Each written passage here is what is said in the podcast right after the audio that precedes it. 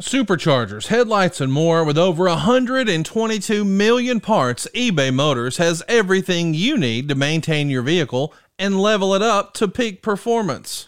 And with eBay Guaranteed Fit, your part is guaranteed to fit your ride every time or your money back. Stay on your A-game with all the parts you need at the prices you want. It's easy to bring home huge wins. Keep your ride or die alive at ebaymotors.com. Eligible items only. Exclusions apply. See ebaymotors.com. The following program is an MLWRadio.com production. Don't you know that you can save thousands at SaveWithBruce.com? You don't need perfect credit or money out of your pocket either, pal. And thank God. I want to be in my own house, and SaveWithBruce.com can make it happen. Cheaper monthly payments, cash out, debt consolidation, and you can even skip your next two house payments. SaveWithBruce.com. You heard me, damn it. SaveWithBruce.com. NMLS 65084. Equal housing lender. This episode of What Happened When is brought to you by Audible. Audible has the best audiobook performances, the largest library, and the most exclusive content. All right, guys, in order to support our show, we're going to need some help from some great advertisers. And in order to help find those great advertisers, we need to learn a little bit more about you. But we're going to make a deal with you. We're actually going to give you something to get a little something. Now, here's what we need from you. Please go to podsurvey.com/happened and take a quick anonymous survey that will help us get to know you just a little better. That way we can show our advertisers just how great our listeners really are. Even if you've taken one of these surveys before, please do this one. It's specific for our show, and we really need you to take it. It's podsurvey.com/happened. And once you've completed this survey, you're entered automatically to win a $100 Amazon gift card. So where do they need to go, Tony Schiavone? That's podsurvey.com/happened. podsurvey.com/HAPPENED. And thanks, everyone, for your help in making WHW the podcast it is. And here's what we're going to do for you, boys and girls. If you can help us get to 2,000 completed surveys, we're going to give you a bonus show. So if you would like a Wednesday edition of What Happened When as a bonus, just help us get to 2,000 surveys. Go right now, podsurvey.com/happened. Welcome to World Championship Wrestling, the major leagues of professional wrestling. What a program we have for you today, because we're a part of WHW, What Happened When, talking about the legendary Four Horsemen. And now, let's go to the ring, and here is Hey Conrad Thompson. Hey, it's Conrad Thompson, and you're listening to What Happened When with Tony Schiavone right here on the MLW Radio Network, and we have been promoting this day forever. It's finally here.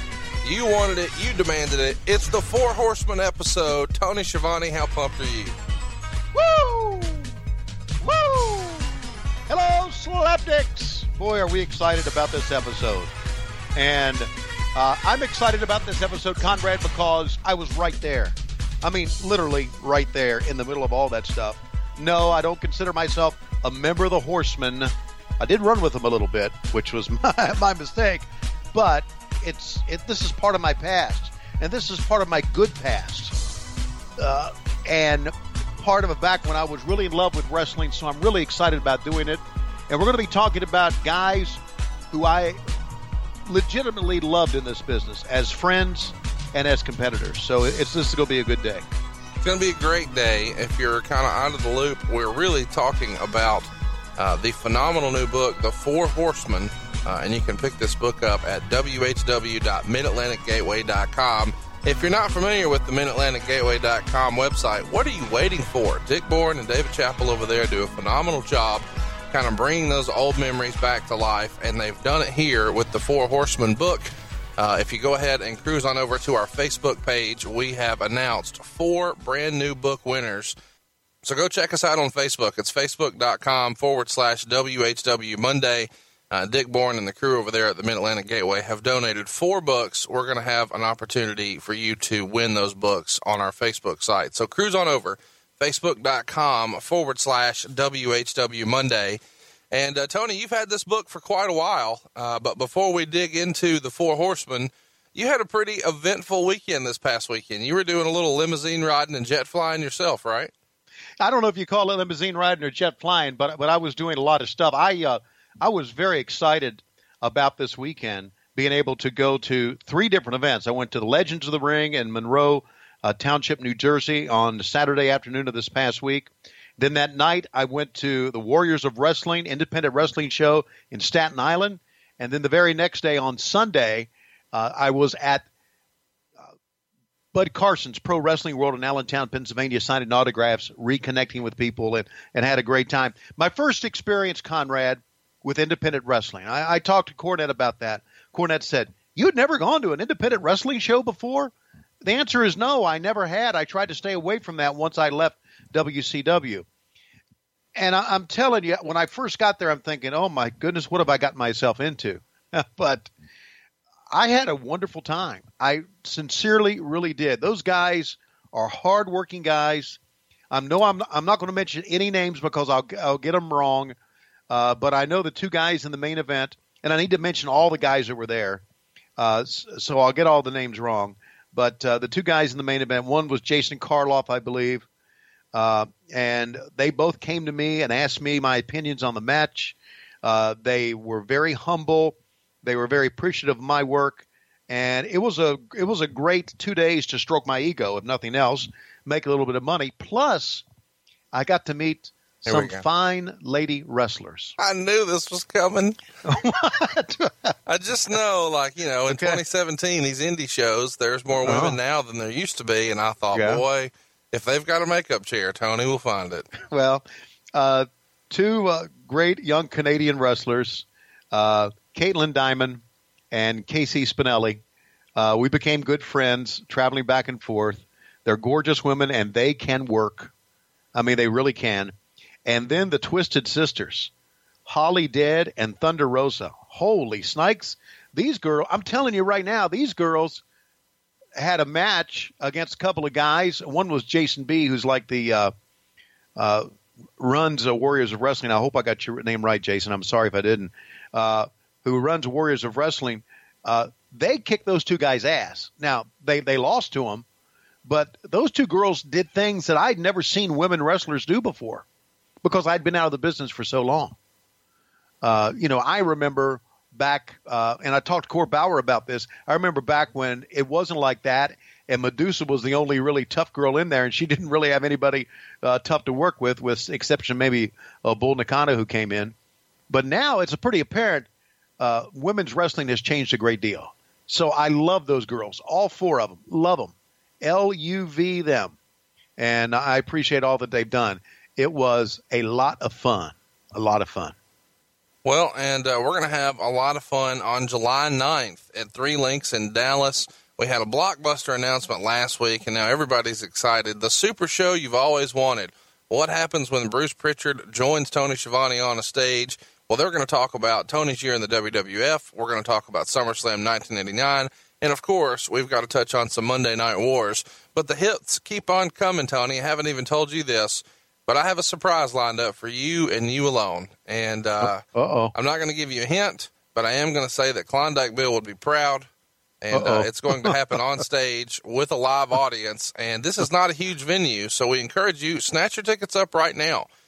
You can do that at whwlive.com. And we want to mention that this is the most affordable a ticket around, really, because most of the time, whenever you go to some of these, signings and autograph sessions, you have to pay an entry fee, and then you have to go ahead and pay for a picture, and then you pay for an autograph. Well, this is VIP for everybody, man. There's not different ticket levels. So come on in, join us, 1 o'clock. The show's going to start at 3, but we're going to hang out for 2 hours beforehand. It's going to be one heck of an afternoon in Dallas. It's July 9th. Pick up your tickets right now. Bruce Pritchard, Tony Schiavone, all things WWF, WCW, and the only place to get your tickets is whwlive.com. And you can still go ahead and cruise over and enjoy a phenomenal pay-per-view main event of Samoa Joe and Brock Lesnar at Great Balls of Fire in Dallas. So don't miss it, whwlive.com. I expect in the next 2 weeks this will sell out. So hurry, grab your tickets right now, whwlive.com. Anything else you want to mention about that shenanigan that we have lined up? I'm really intrigued now about what you've got lined up for me, because if you said something about Klondike Bill, I mean, you're not going to use a kielbasa on me, are you? I'm not going. There will be no kielbasas will be injured in the filming of this podcast. And I should mention we're not actually filming it. We get lots of questions about that. Are you going to record it for the podcast? No, we are not. The only way to get this experience is our live show. So come join us in Dallas, July 9th. I would like to add, and I got some names wrong, very briefly, the guys that I worked with on the road this weekend. Joey B. Is the man in charge of Warriors of Wrestling. I got to meet Darius Carter, Logan Black, Jason Karloff, Chris Romano, Chris Steeler, Matthew Ryan Shapiro, Rob Blatt. And, of course, I was hanging out with the genius Lanny Popo, which in itself is an event. Did you ask him? I'd asked him before, but the event you're talking about, did you see the event? Did you have a ringside seat? No, that's an urban legend. No, it's not. Peggy Latham, who listens to this show and is one of the old Mid-Atlantic superfans, you probably know her. I know Peggy very well. Well, she told me a story, and she saw Lanny go one-on-one with the Great One. Wow.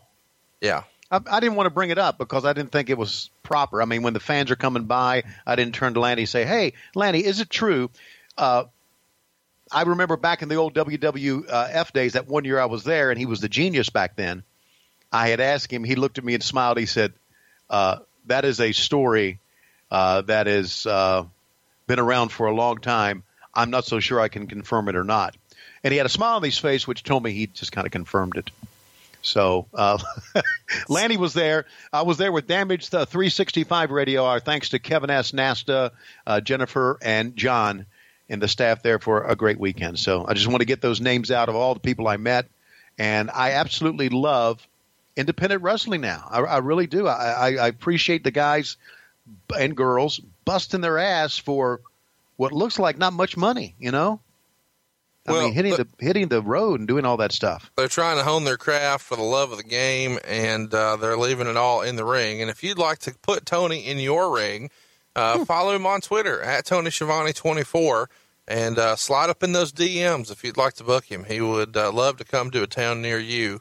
And back in the day, man, there was nobody doing more jet-setting than the Four Horsemen, and that's what we're talking about today. The Horsemen Show has been one of our very most anticipated shows, and a lot of this great stuff, it's not on the network. You're actually going to need to take to YouTube to check out some of these old classic Horsemen clips, and I encourage you while you're there to go check out our friends at the GoPro Wrestling YouTube channel.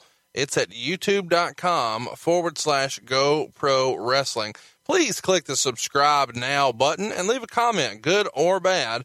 You're going to find that our boy Andrew over there usually responds to your comments, and we just ask that you support his channel. It's free, and he's even giving away merchandise. If you'd like to go ahead and subscribe and then email your username, that's easy to do. Just drop him a line at goprowrestling@gmail.com, and make sure you give him your username.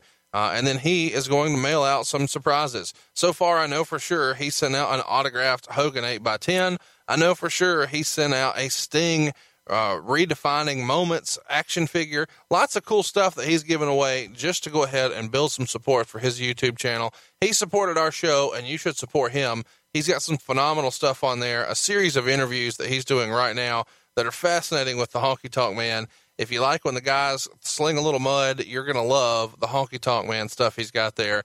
He's also got some new stuff with Buff Bagwell and a very uncomfortable interview with Billy Gunn. Go check it out next time you're on YouTube. It's youtube.com/GoPro Wrestling. So I guess we'll just kind of start at the beginning. Arn and Ole Anderson, the Minnesota Wrecking Crew, and... I think Arn came into the territory for Crockett 7 or 8 months before the Horsemen started loosely coming together. But I know that we've talked about Arn quite a bit here on our show. He was obviously a big star, and he was made an Anderson in April of '83 in the old Georgia Championship Wrestling. And the booker there was Ole Anderson. Allegedly, this name was actually suggested by Junkyard Dog as Arn was leaving Mid-South to go to Georgia. and Ole gave him the first name of Arn. And you can actually see this whole story about Andersons don't wear fedoras at the Mid-Atlantic Gateway website at midatlanticgateway.com. So Arn Anderson was born from that day, and he arrived in Jim Crockett Promotions, according to the rumor and innuendo, based on the recommendations of Ric Flair. And once he's in town there, Dusty encourages him to go get over. Have you heard this story? I have not heard the story. Go ahead and tell it to me. Well, it's got to be pretty good. According to Arn, he got the call that, hey, Flair put in a good word, send a tape of your promo, and he sent a tape of himself standing on the beach in Pensacola wearing a Yankees ball cap, and Dusty loved the tape, so he invited him to come in. He made Arn wait forever, of course, in the lobby, and when he finally gets into Dusty's office, he props his feet up, and he just looks at him and says, are you the boy on the tape? Yes. In the Yankees hat? Yes. Go get over. And Arn wasn't really sure, but he thought that meant he was hired, and it turns out he was. He started being booked after that. But back in their day, in this conversation, Dusty brought Arn in with the specific instruction of go get over. What are your favorite memories of Arn Anderson in the early days? Well, the first time I saw Arn Anderson was with the Yankee cap on when he first came in and did a promo. Now, I started doing promos for – and when I'm saying promos, I'm talking about the local promos in the backstage area, which was a converted garage that the Crockett's had used.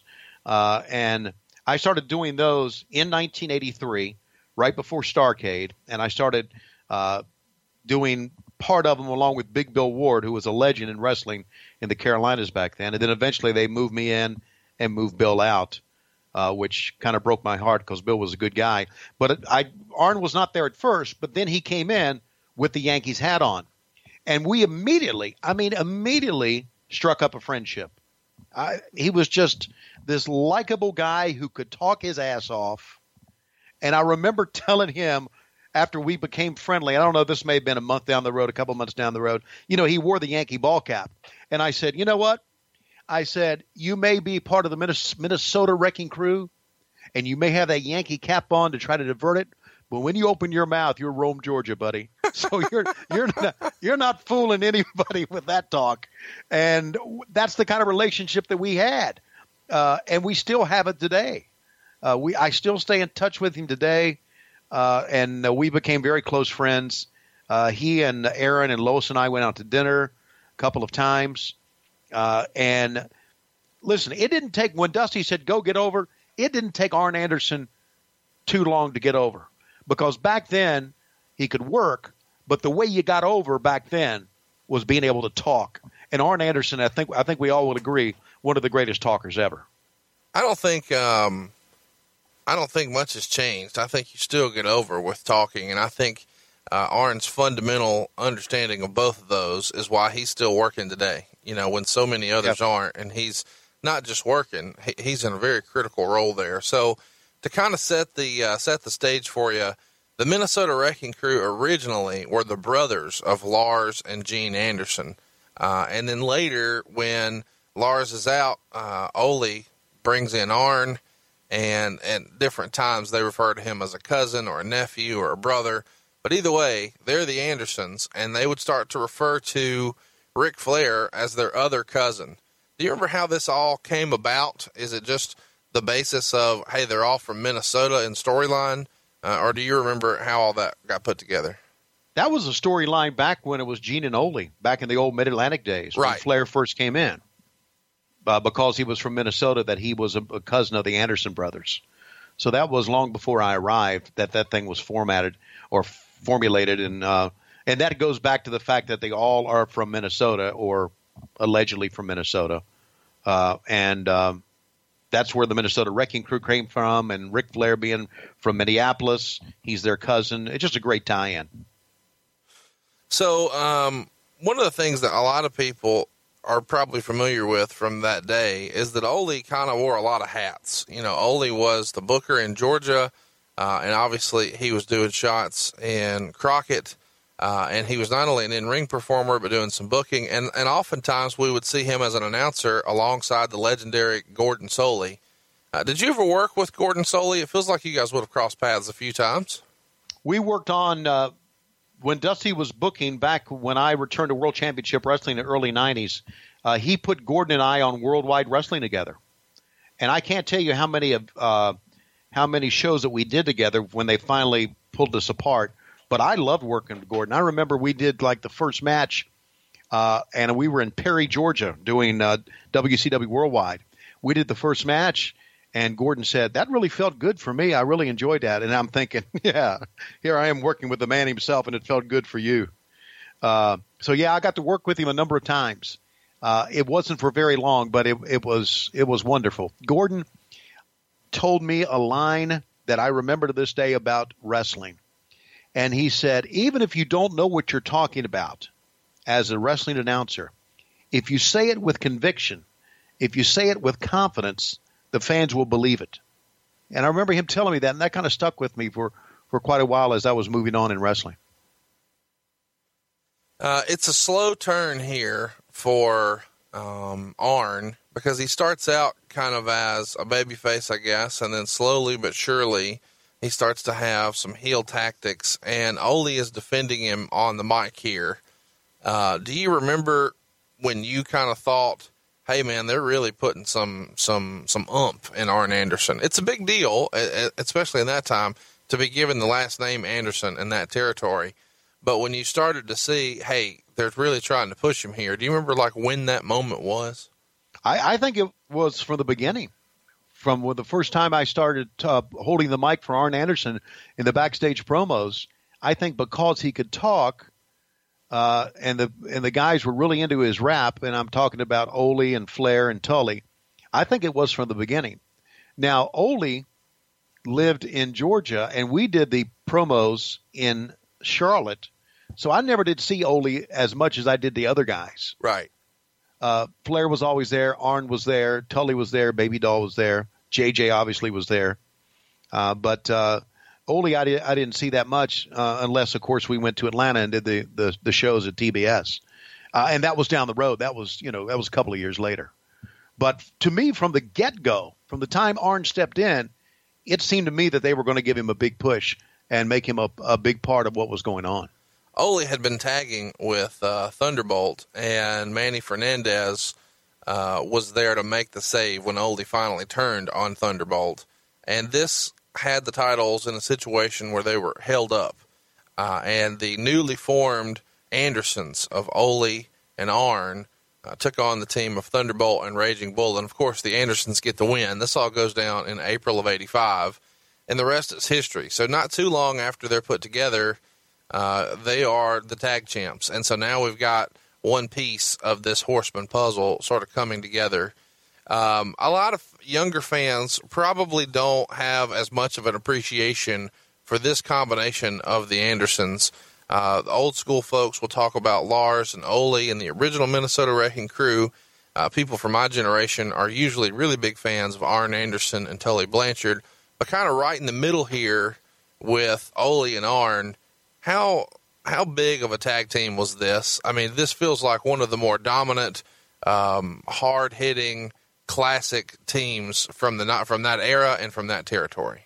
Well, when I was watching wrestling, and we're talking about the 70s and early 80s, mostly through the 70s and mid 74 to, let's say, 82 before I started. That's when I watched wrestling. And for me, it was Gene and Ole. That was the Andersons.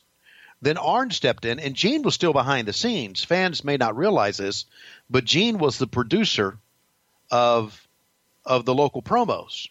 So Gene was still there, and Gene was an odd character, a legit badass, one of the strongest guys I ever knew. He had so much strength in his hands and his arms. You know, he was a big-time, legit amateur wrestler.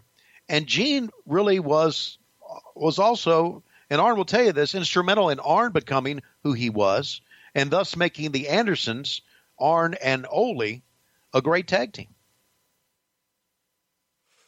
Well, I can't disagree.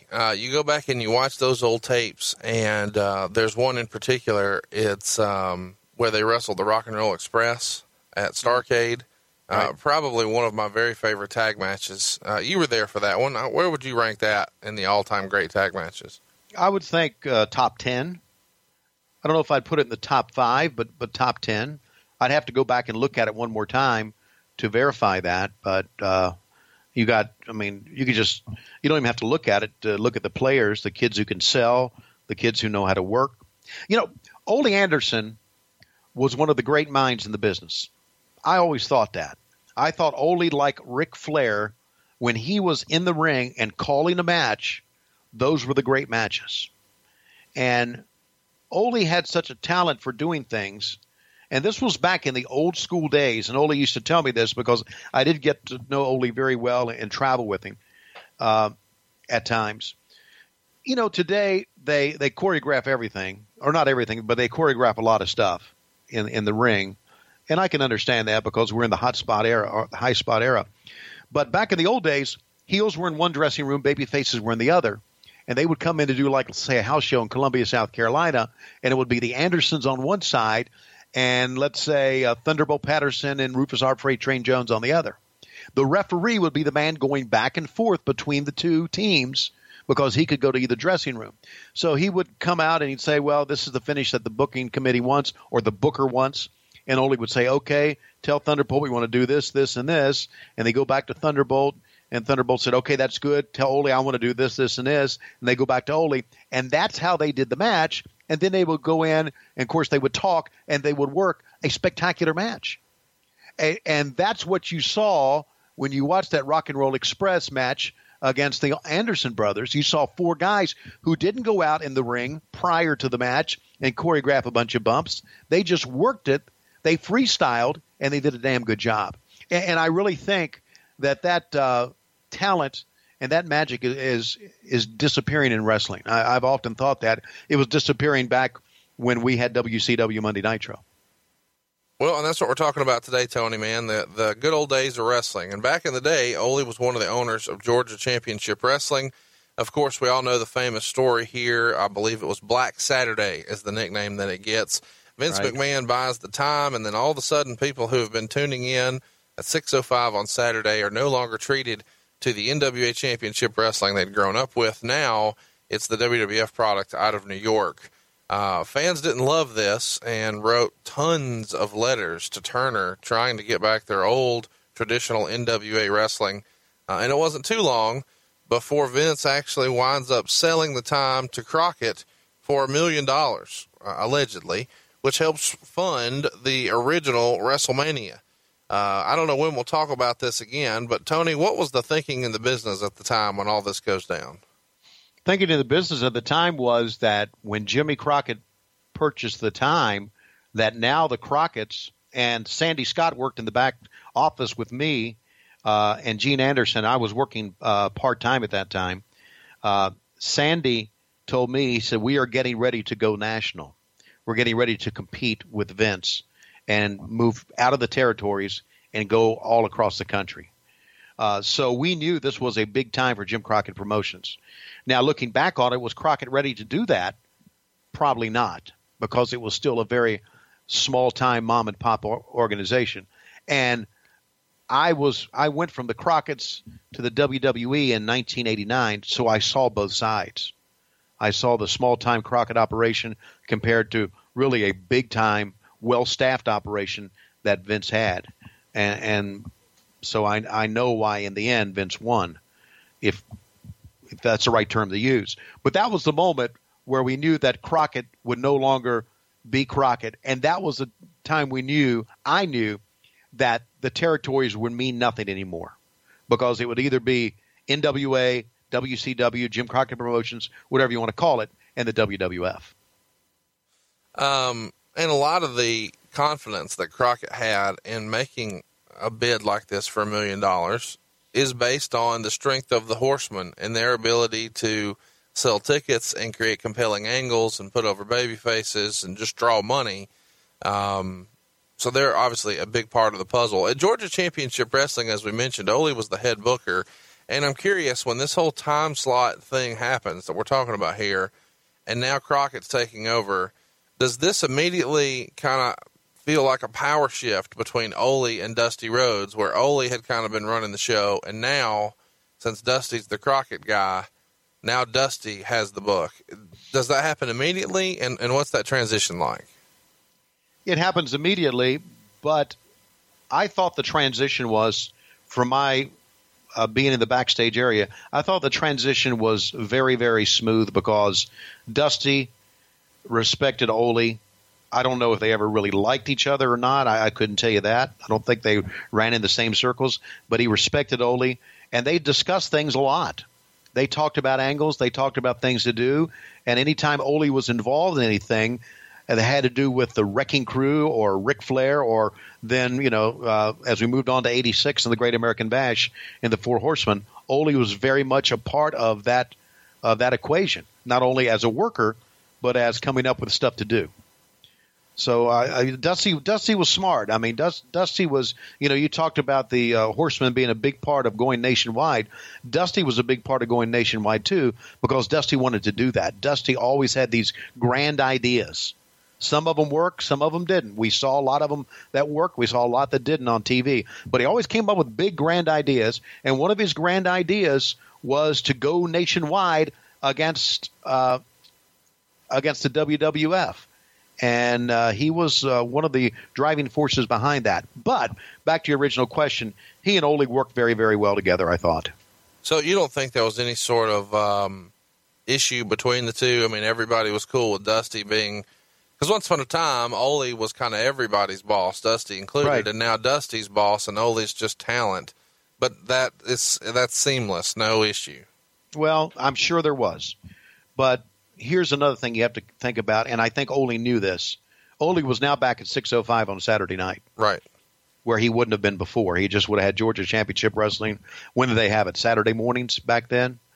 They gave him an alternate time slot. So he was now back at 605 on Saturday nights, and Ole was probably going to make some pretty good money. Ole was a penny pinching son of a bitch, man. He worried. Only thing he worried about was making money, and he told me stories about how he put his paycheck, how he made sure he put like 90% of his paycheck in the bank every time he got paid, and how he and his wife would go out and would go to a drive-in movie when he would be in town and maybe get an off day or something. They would go to a drive-in movie, and she would pop their own popcorn, and they would bring drinks in so they could save money to put into the bank. And Ole was a very, very rich guy around this time because he had saved a lot of money. He told me, and this was 1992, that he had $3 million in the bank. And so he was smart guy, a penny-pinching son of a gun, and as long as he made money, I think Ole was cool with everything.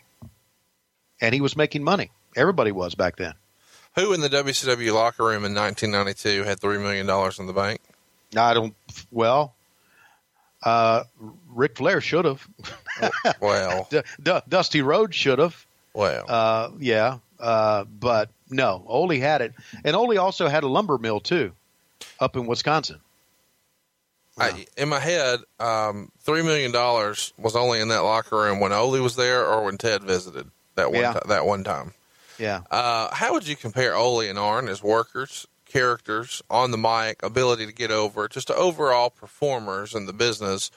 I know you have a friendship with Arn. Kind of divorce yourself from that for a minute if you could. If you were really trying to kind of rationalize who was a better overall performer in the business, where would you classify those two? Well, I think Arn Anderson was a better worker in the ring overall between the two. I think Arn was probably a little bit more – he could do a lot more – like the brain buster or that move that he would use. Ole didn't use things like that. But Ole was the better talker. And look, I know if you rank the greatest talkers in the business, there's Flair, there's Jim Cornette.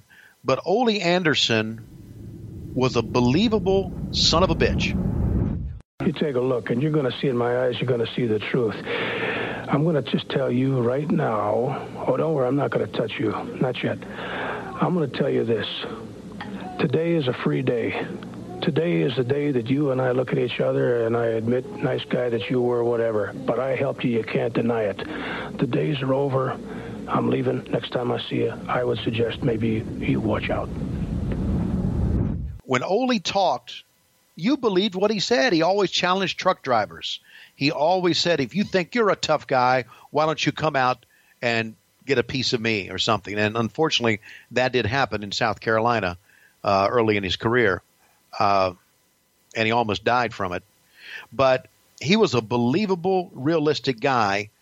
Arn Anderson, to me, was a little bit more athletic, did a lot more things that were more modern, and Ole was a little bit more old school. Well, it doesn't get any more modern than audible, and you were just talking about calling it in a ring. Well, we're going to call an audible here and tell you all about the fine folks over at Audible. I have really been a big fan of this service, Tony. I've had it for years. I have it on my iPhone. I have it on my iPad. Whenever I'm at my desk or if I'm traveling, that's the best thing about it to me is I can enjoy my long drives, my long flights. I've always got something to keep me entertained because of Audible. What's your favorite part about using Audible so far, Tony? Well, I'm a big sci-fi fan. I'm a big Star Wars fan. I think everybody who really knows me and knows our family, how big of Star Wars fans we are. I got my son, Chris, who has a Star Wars tattoo. I mean, it's just a big deal in the house. So this big library that they have of Star Wars is just tremendous. Now, if you were listening to, say, the last one I listened to, A New Dawn Star Wars on Audible, you'd experience things like the hair raising on the back of your neck or a shiver down your spine because you're right there. It's a performance so powerful you can feel transported to another dimension, even while sitting in traffic or even like Conrad is sitting at his desk. So it's just spectacular. It's moved Star Wars, the sci-fi, and of course there's more than just sci-fi, but that's what I love most of all. It's really extended the Star Wars universe, and the performances on Audible are just absolutely tremendous. So it's a great experience. How about this? You can get a 30-day trial, and your first Audible book is free. How much does it cost, Tony? $0. Free. Come on, guys. Why wouldn't you do this? Cruise on Absolutely. Over to audible.com/whathappenedwhen to enjoy Audible. You're going to get that 30-day trial and your first book free. It doesn't get any easier than this. If you don't like it, you can cancel, but you're going to love it. Tony does, I do, and you will too. Learn more at audible.com/whathappenedwhen. What is it again, Tony? That's audible.com/WHATHAPPENDWHEN. And do like I do. Get transported right to the Death Star in Star Wars. That's audible.com/whathappenedwhen. Well, let's talk about maybe one of the more controversial members of the Four Horsemen, Mr. Tully Blanchard himself. I think a lot of guys have kind of just forgotten how great Tully Blanchard really was as a heel and as an in-ring performer.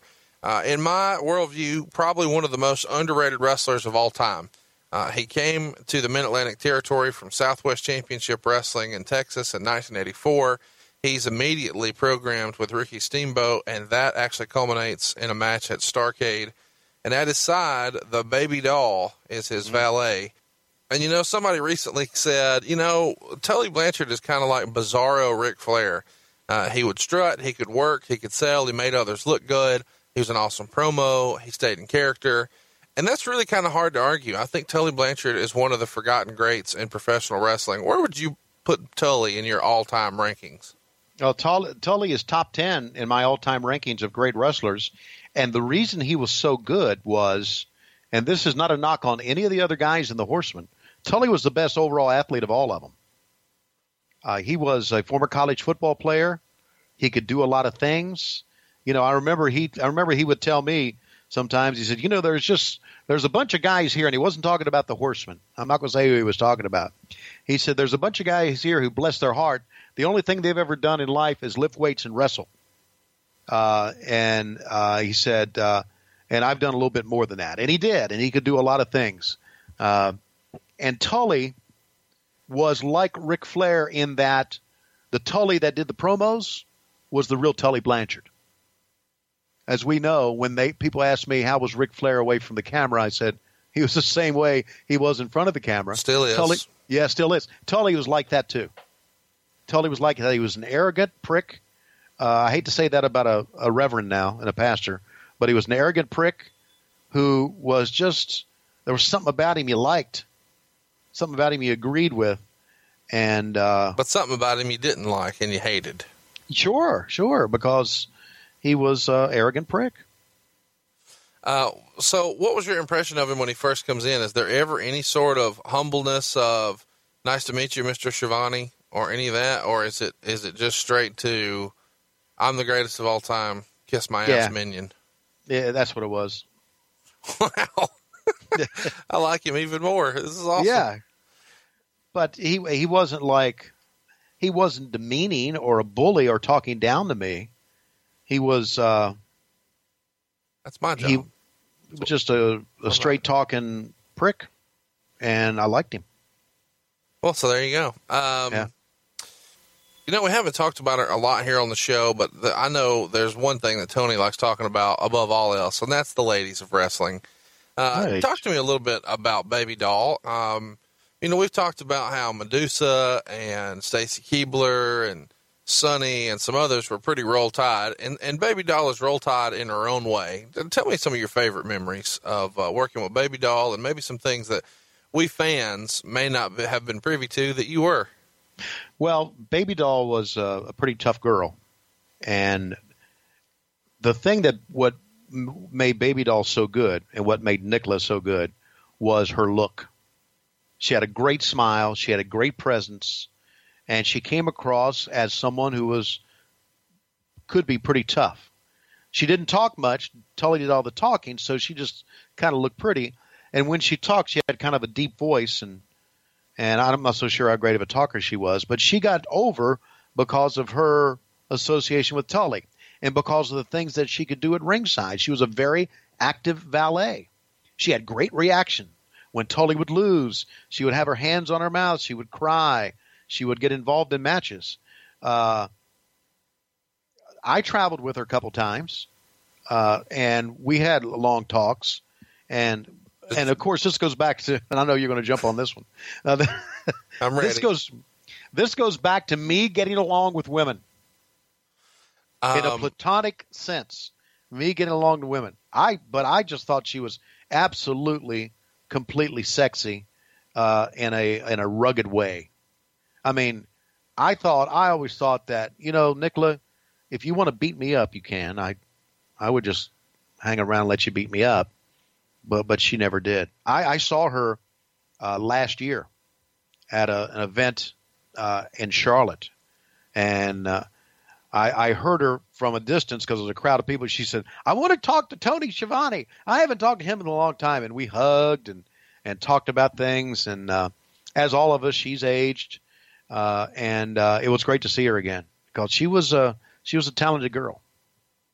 Just know that she did travel with Tony Schiavone some long talks, just me and her, coming back from Spartanburg to Charlotte or coming back from Greenwood or Greenville, South Carolina to Charlotte. We would talk and have some great conversations. You do know, and I don't know if this is well known, she was going to be with Buddy Landel. Right. And Buddy Landel fucked that whole thing up. And that actually is kind of how the Horsemen began. Well, let's hear catch everybody up. You've told me this story before, but I don't know that we've told it on air. Kind of catch everybody up on exactly what you mean there. Buddy Landel had won the national title at Starrcade from Terry Taylor. Buddy Landel was going to be a big star. I don't think there was any question about that. But he was an obnoxious guy. He could talk, and he really was one of those guys like Tully or Flair that were so fucking obnoxious that he was as obnoxious behind the scenes as he was in the ring. But he was good. I mean, Buddy Landel, you know, God rest his soul, was a talented guy. And after he won the title, we were going to have a WCW Saturday night. And he did a no-show. And I think they sent someone to check on him. And I think it may have been Black Bart. I'm not sure. I may be wrong. And Ricky, I'm sorry if I use your name and I'm wrong here. But Bart went to find out where he was, and he apparently was all drugged out and passed out. And so Dusty said, fuck it, that's it. I'm firing his ass. And Dusty walked out the national heavyweight champion because I think Bart went and got the belt from him and fired him right there. The angle was that we were going to talk to the national heavyweight champion when he arrived at the Atlanta airport in a private plane. And he is coming back from a skiing trip. And we were supposed to have the cameras rolling, and we were going to wait for him to walk down the ladder there, or the runway, or the stairs to his private plane. And the first one out was unexpectedly was going to be Baby Doll. And she had been, her face would have been like, sunburned from skiing and everything. And she saw us, and she would run back into the plane, and then Buddy Landel would come out. That was all shit canned because of what Buddy did that day. And then, of course, that led to Dusty being with Baby Doll and JJ leaving Buddy Landel. He's Buddy Landell's manager, moving in with the Four Horsemen. So that angle kind of helped kickstart the Horsemen. They were going to pull, Baby Doll away from Tully anyway. I thought it was going to be a pretty good angle. Now, who would end up being the babyface out of that? Tully probably would over Landel, because Landel was a good heel. But that was the big angle that never was. Well, I'm glad it never was, because Tully as a heel is what's best for business. So, Dusty Rhodes, don't come out here on television, on national television, on the Superstation, and talk like you're the only one in the world that can wrestle me. Because I tell you what, Dusty Rhodes, you've got to prove yourself to me again, because I am the champion. I am the man that dictates all the rules when it has to do with the World's Television Championship, and don't you forget it. Yeah, I agree. I absolutely agree. Tully is a heel working against Magnum TA. Tully is a heel working against Dusty Rhodes. Woo. Good shit. Let's talk about that. After Steamboat left Jim Crockett Promotions for the WWF, Tully and Dusty began a feud for the TV title. And on March 16th of 85, Rhodes beat Blanchard to win the NWA Television Championship. And this ended Blanchard's 353-day reign. And the title would soon be renamed the NWA World Television Championship, because if Dusty holds it, you got to put World in there. And the two continued to feud through the first half of 85. And Blanchard eventually gets the title back, but then loses it to Rhodes in July of 85 at where? The Great American Bash, inside a steel cage. And he doesn't just win the title. He also wins the services of Baby Doll for 30 days. One of the more famous angles from the time. What do you remember about Rhodes winning Baby Doll services? Well, I think Dusty, what I remember about it, because I knew Dusty loved Baby Doll, absolutely loved her. I mean, he would always say, he said, when we would look at videotape together, he said, take a look at that smile and that look. She is just so good at what she does. She is had a great presence, and she's not interfering with and overshadowing Tully in any way. And that's what made him so good. Dusty wanted that to be with him, if you know what I mean. He wanted that presence to be with him, because in Dusty's mind, right or wrong, Dusty was the big star of the company. So it didn't surprise me that he would have services of Baby Doll for 30 days, because I think he wanted, in the grand scheme of things, Baby Doll to be his valet. Texas girl, he's a Texas guy, and she looks great, and he thought they would be a great team.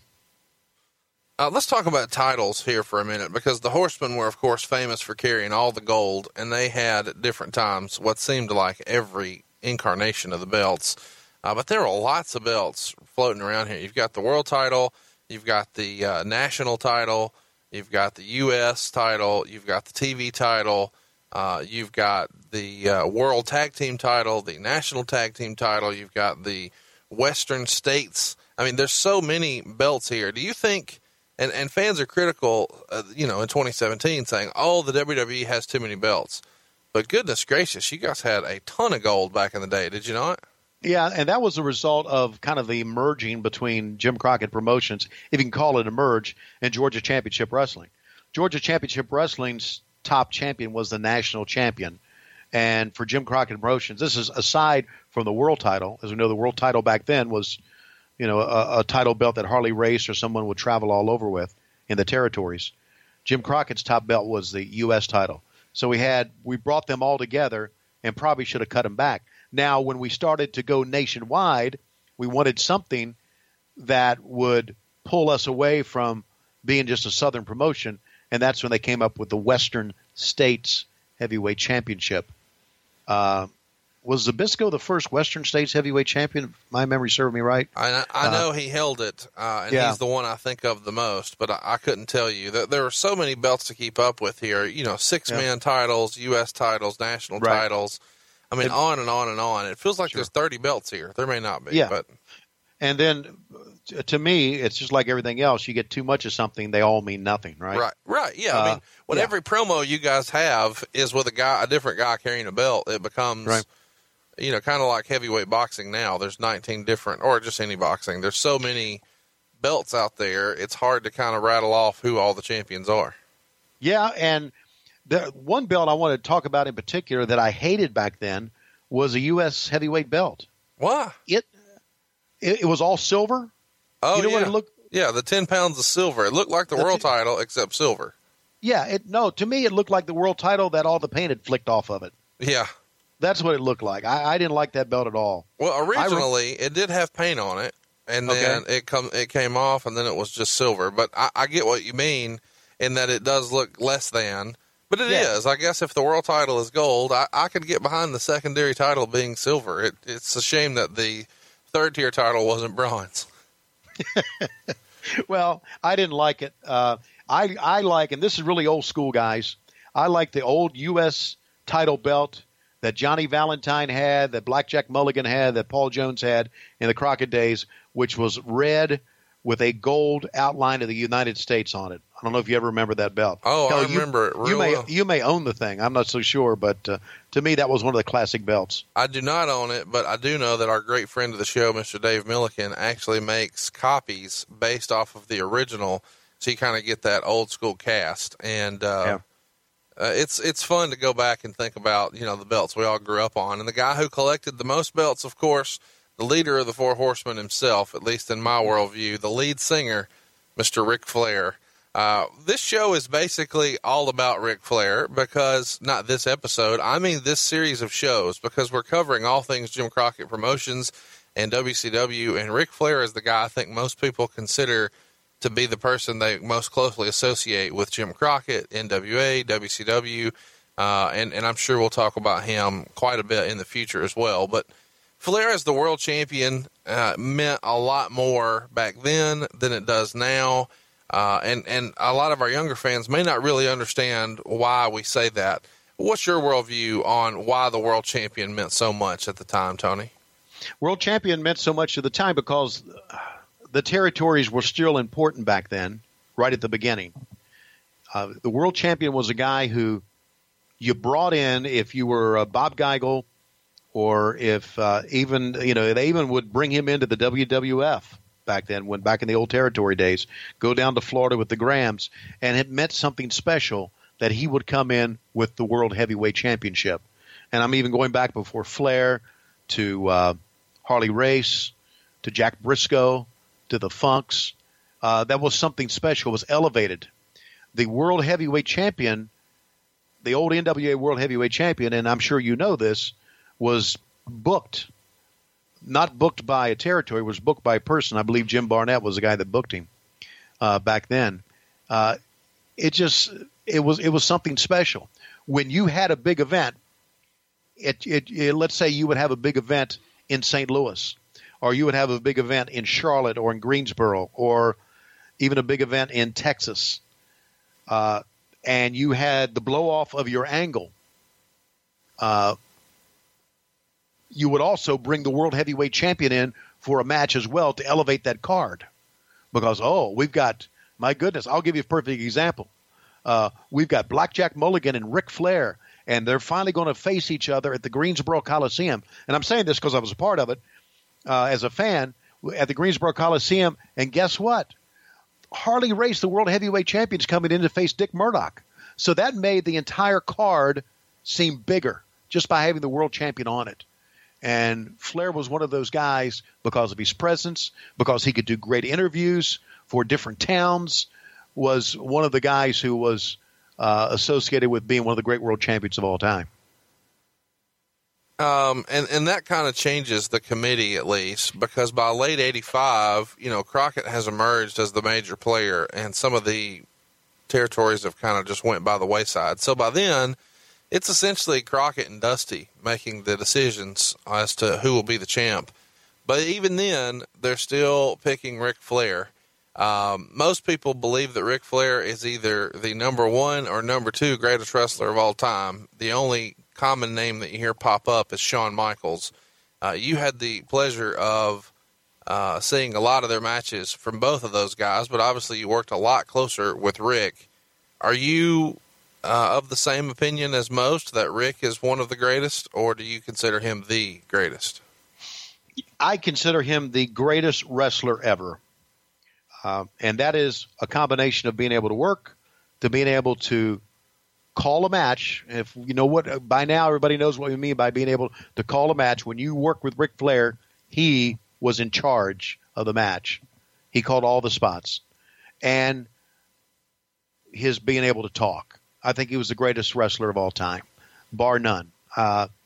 And he may have not, in the scheme of things, been the biggest star of all time, compared to maybe Hulk Hogan, The Rock, or even Steve Austin. But he was the greatest wrestler of all those and the greatest performer, I think. I go back to a story that I have told before, and I may have told it here on this program. If I have, I'm sorry, I'm going to repeat myself. Great American Bash Charlotte, outside at the old Charlotte Stadium. The main event was Ricky Morton and Ric Flair. And Ric Flair was a world champion. Morton came in. They had a match, and their match was absolutely freaking sensational. And from the go, when the bell rang, they were into it. There was not a lot of strutting by Flair, not a lot of talking. They just went at it. And I mean, they may have gone at it for 30 minutes. I'm not so sure, 20 minutes, 30 minutes.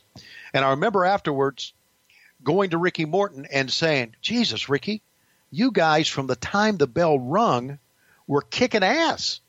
That was tremendous. And his response to me was, that's why Ric Flair is the world heavyweight champion. Ric Flair knew, had been watching what was going on in the card, and knew the card was a little bit slow. And the action had started to drag a little bit right to the time they got to their match. Flair, knowing this and knowing how the crowd was, wanted to really pick it up to make his match even more special than anybody else's. And so he called that whole match and really put a lot of juice into it, and made the night seem tremendous. Flair had a sense of that business that a lot of people never had. What do you think made Ric Flair? Because there's been so many wrestlers before him and so many wrestlers after him, and there's lots of criticisms about Flair and, you know, his promos going long, or you know, sometimes being rambling, and then other times people would say, oh, he works the same formula of a match, and one Ric Flair match is the same, and he does the same spots in every match. But for whatever reason, there is a combination of intangibles here that nobody has been able to really replicate. Well, what do you think? Can you kind of put your finger on what those intangibles are? In wrestling, a lot of times people say it. I don't know what it is, but that guy has it. Can you kind of put into words what it was for Rick? What it was for Rick was that Ric Flair was Ric Flair. He did not have to pretend to be somebody on TV that he wasn't away from the ring. And you know that as well as I do, how he is. I think that was the intangible. I think what you saw was authentic. You loved him because you knew when he was talking about limousine driving, jet flying son of a gun, that was really him. And when he was talking about all the women crowding around Ric Flair, that was him. And when he was talking about being the dirtiest player in the game, that was him. You knew that was it. He didn't put on airs. And I think that's what made him special. I know him today. You know him today. Hell, you know, in his 60s, that son of a bitch hasn't changed at all. At all. No, he's as we record this, he's been in 4 towns this week. So he's still running wide open. Yes, he is. And he still runs wide open. And not only that, he gives the people what they want. They want Ric Flair to be Ric Flair. and that's what he is, and that was what he is away from it. That's what made him so special. That and the fact that he had a great savvy for the business. The Ricky Morton story is a great indication of that. A great savvy for the business that a lot of people didn't have. Do you was it always just kind of unspoken, or was there a plan to say, hey, we're going to be a group and Flair is going to be the leader of the group? Do you remember there ever being a conversation like that? You mean on TV or out of the ring? Out of the ring, as far as behind the scenes. I mean, obviously the character is the world champion, but he would also be kind of the guy in the prime spot for the promo as well. Is he in that spot because he's the world champion, or if somebody else would have been the champion? I just can't imagine. I guess what I'm saying is I couldn't imagine Axl Rose playing drums. You know what I mean? Like, he's supposed to be the front man. And Rick, I don't know why, but it just feels weird that he might not be the front and center guy, the lead singer. Well, it wouldn't have worked if let's say Ole Anderson was the world champion in that group. That wouldn't have worked. Flair, because he could talk and because he had such a presence, was always the center part of that. And therefore, the world championship should have been on him. Let me go back to something else. People have criticized Ric Flair's interviews for rambling.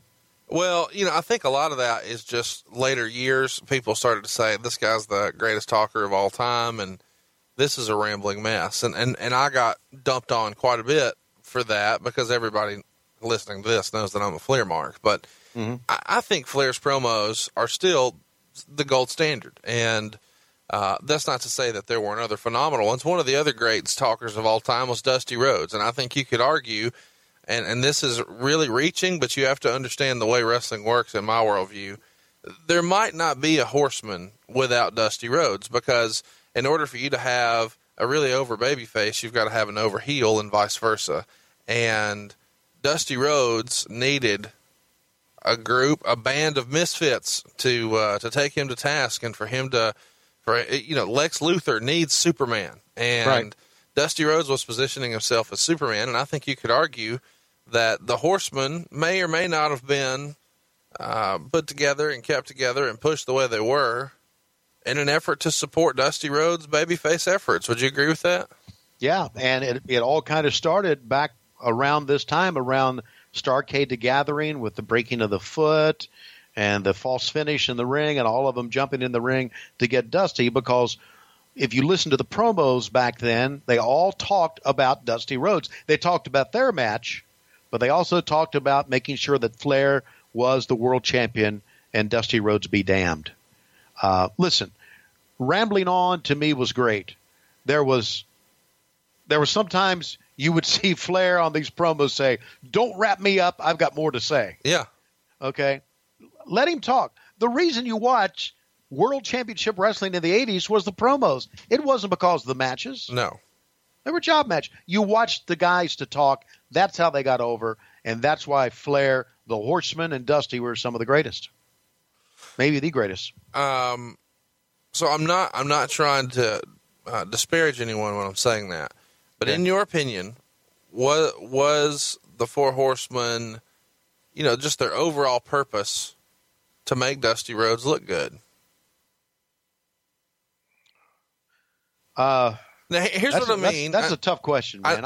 I'm not saying that to disparage anything, but I am saying you don't need a band. You know, a guy can't overcome these insurmountable odds and become the hero unless, you know, they really are insurmountable odds. So 1-on-4 or 3-on-1 or 2-on-1, or if a guy is trying to beat up a gang, I mean, this is very simplistic, basic storytelling to me, but the Horsemen were kind of the foil for Dusty Rhodes, and we love them as wrestling fans, and we can appreciate that, but a lot of people also like the bad guys in movies too, and they're still there to be the foil for the babyface, and in hindsight, it seems like, okay, well, he's got to have somebody to overcome. It's the Horseman, especially if you're trying to push him as like the primary guy. In the WWF, of course, you know, Hogan is trying to overcome the Heenan family.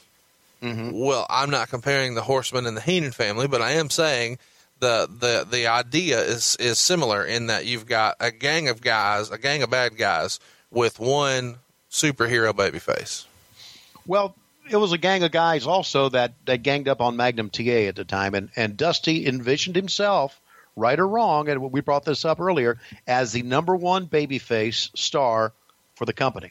Well, and babyface star for the company, and Magnum was in that with him. Exactly, that's what I was going to say. Is Magnum? If Dusty was driving the bike, the sidecar was Magnum TA. Right. I mean, that was right. Batman and Robin in the way they were trying to position themselves. So. Anyway, just food for thought. Would the Horseman have existed if Babyface Dusty Rhodes didn't need someone to overcome? Would the Horseman have existed if Dusty wasn't the booker? There you go.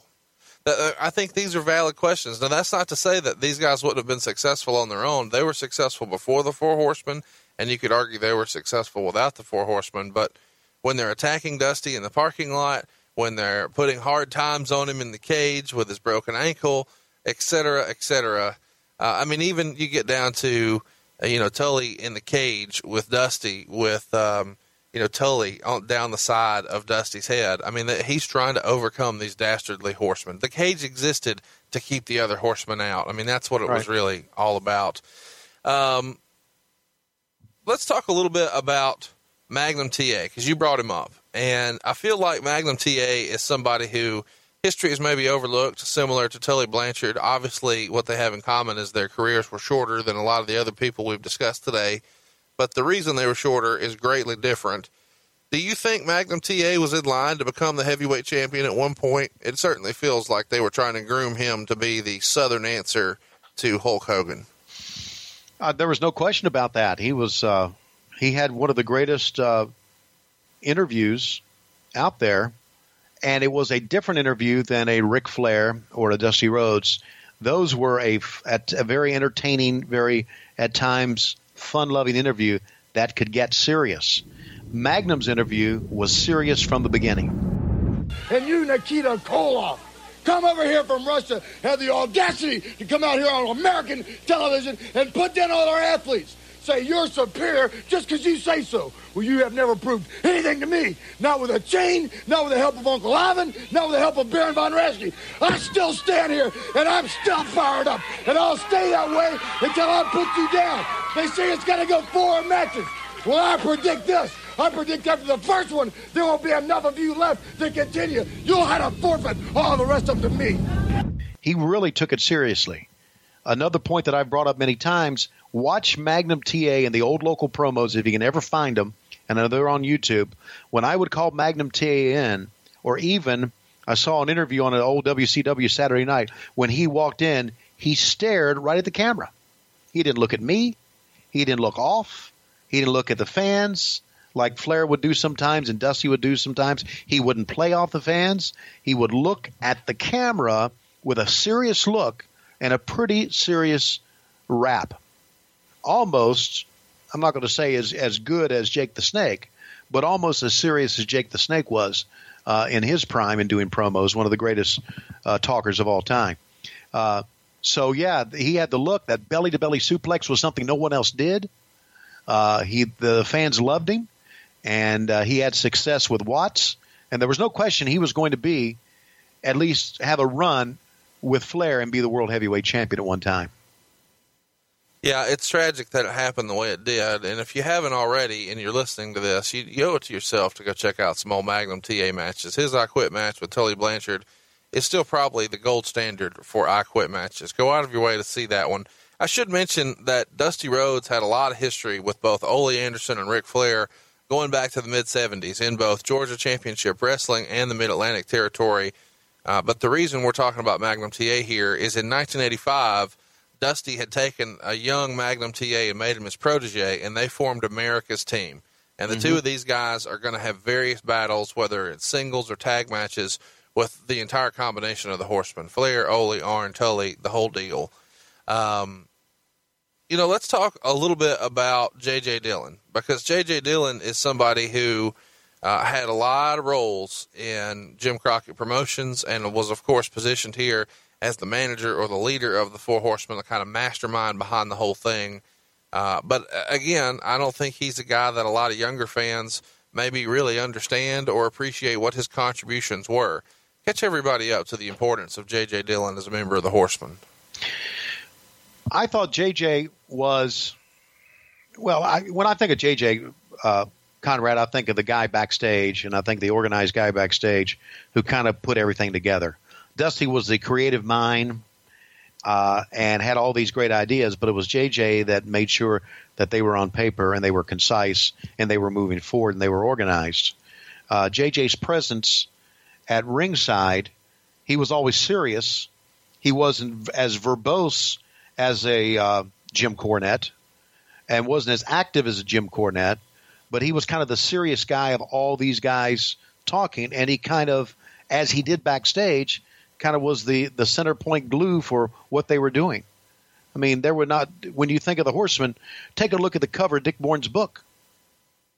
There are two horsemen on one side, two horsemen on the other, and who's in the middle? It's J.J. Dillon. So he was kind of the center point that held everything together, and he came across as he was a very intelligent guy, and even though he didn't wrestle – and he did wrestle some, I know. But at that time, he didn't wrestle much. He was the guy that held them together. Well, and before they could be held together, they had to get together. And according to the brand new Horseman book, which is available at whw.midatlanticgateway.com, Dick Bourne writes that perhaps the earliest indication that these wrestlers were starting to come together as a group is when Tully Blanchard comes to the aid of Ole and Arn Anderson in breaking Sam Houston's arm, and that happens in August of 1985. David Crockett would refer to this on air as the Unholy Alliance. Did you see the progression of these heels coming together already? Do you remember seeing that in August of 1985? Yeah. Or was it only Rhodes who thought, hey, maybe we're putting something together? No, I think you could see them coming together. And I think Dusty was behind all of that. But it was pretty apparent that they were kind of forming an alliance, you know, heels being heels, heels sticking together. Ric Flair used to always say, the thing a heel needs to do is to run with his own kind, be in a gang, and then when he got beat, lie about it, and then go forward. So, you could see them coming together back then. Let's talk a little bit about Sam Houston. I don't know when we'll talk about him again. What was his upside? Did you think that he had more potential than what we ultimately got to see? Did he fall out of favor? Why didn't Sam Houston go on to greater heights in the territory? Because he fell in love with Baby Doll. I was hoping you would just tell the truth there. Thank you, sir. Yeah. He fell in love with Baby Doll, and they got together, and that pissed Dusty off. And I think that's the truth. And that's my thinking, and I think most people would agree with that. You don't think it was necessarily that Dusty was jealous. He just thought it was bad for business, or both? Exactly. Yeah, he thought it was bad for business. And there may have been a twinge of jealousy in there. I can't speak for Dusty, but I think he thought it was bad for business. But listen, you bring a girl in that business who looks the way she looks, is attractive, with all a bunch of guys, eventually something's going to happen, you would think. You just said something there that I don't think I'd ever heard before. Did Dusty dilly-dally? Not that I know of. I'd never heard that. So the way you kind of alluded there, I thought, wow, I never heard this before. So no, I don't think he did. So when you're saying if he did dilly-dally, he kayfabed it from everybody, including me. Yeah, you know, a lot of the guys didn't kayfabe it. That's the understatement of the entire series that we've done. A lot of guys didn't kayfabe it. No, they just fucked as many girls as they could. I've been told that once upon a time, Flair would throw parties at his house, and the boys had different days for this is a girlfriend day or this is a wife day. Oh, okay. I haven't heard that, but that doesn't surprise me. Flair didn't tell me that, by the way. Just throwing that out there. These guys were just like rock and roll stars, right? Right. Yeah. So, but going back to your original question. Did Dusty dilly-dally? No, he did not. He removed himself from all that. And I think that's, you know, I think that's why he was so upset about, to me, that's why he was so upset about Sam and Baby Doll, was because he removed himself from it, and he thought maybe that she should as well and Sam should as well. But it was new. It probably – well, listen, back then it's different than it is now because the business is out in the open now. But it just wasn't good for business back then. So Dick Bourne wrote in his book that the cage in Atlanta is kind of the jumping off point. He says, this is the key event that started the wheels in motion for the infamous night in late September when Flair turned his back on Rhodes in the steel cage in Atlanta. The first pieces of that developed when Dusty offered aid to Flair in his battle with the Russians. Flair warned Dusty at that point to stay out of his business, but Rhodes failed to heed that warning, and on September 29th, 1985, at the Omni in Atlanta, he paid for it. So let's set the stage here for one of the greatest angles or moments, maybe heel turns, in the history of our great sport. Flair and Dusty are feuding, and the tenor of their feud is based on who was better. And these guys are going back and forth with promos pretty regularly here, and they had even exchanged the NWA World Title a couple of times by this point. Flair, at this point, is feuding with the babyfaces, but also the heels, like Ivan and Nikita, as well as Crusher Khrushchev. So Flair is not really a heel here, but he's not really a babyface. But we all know Flair was better as a heel, at least in my opinion. But is it fair to say, based on his feud with the Russians, that he was gaining popularity as a face at the time? Yes. As the world heavyweight champion, you had to challenge everybody as a guy who, you know, even Koloff or even, Nikita, who was a super heel back then, and the Road Warriors, who were super baby faces back then. But Flair could not deny that he was gaining in popularity as a baby face without even trying, because you liked his shit. He could be dirty and you liked his shit. So he was gaining popularity as a face, not because he was doing promos on heels, just because he was Ric Flair. He was great as a heel. I mean, I'm talking about the late 70s when I started watching. He was tremendous as a heel. And then as time wore on, he had been there so much, and he had done – his rap was so good, you loved it. You absolutely loved it. And so he became a babyface probably without even trying to be one. Make sense? It does. It feels kind of weird to talk about now, but yeah, we want to try to tell the truth here and be honest. And over the years, Flair and Dusty have had kind of an on-again, off-again relationship. Some days they got along great. Some days they were cutting promos in real life on each other. They ended, when Dusty passed away, they were on really good terms, and they had kind of patched things up and just let it all be water under the bridge. But there was Can I say something about that? Please do.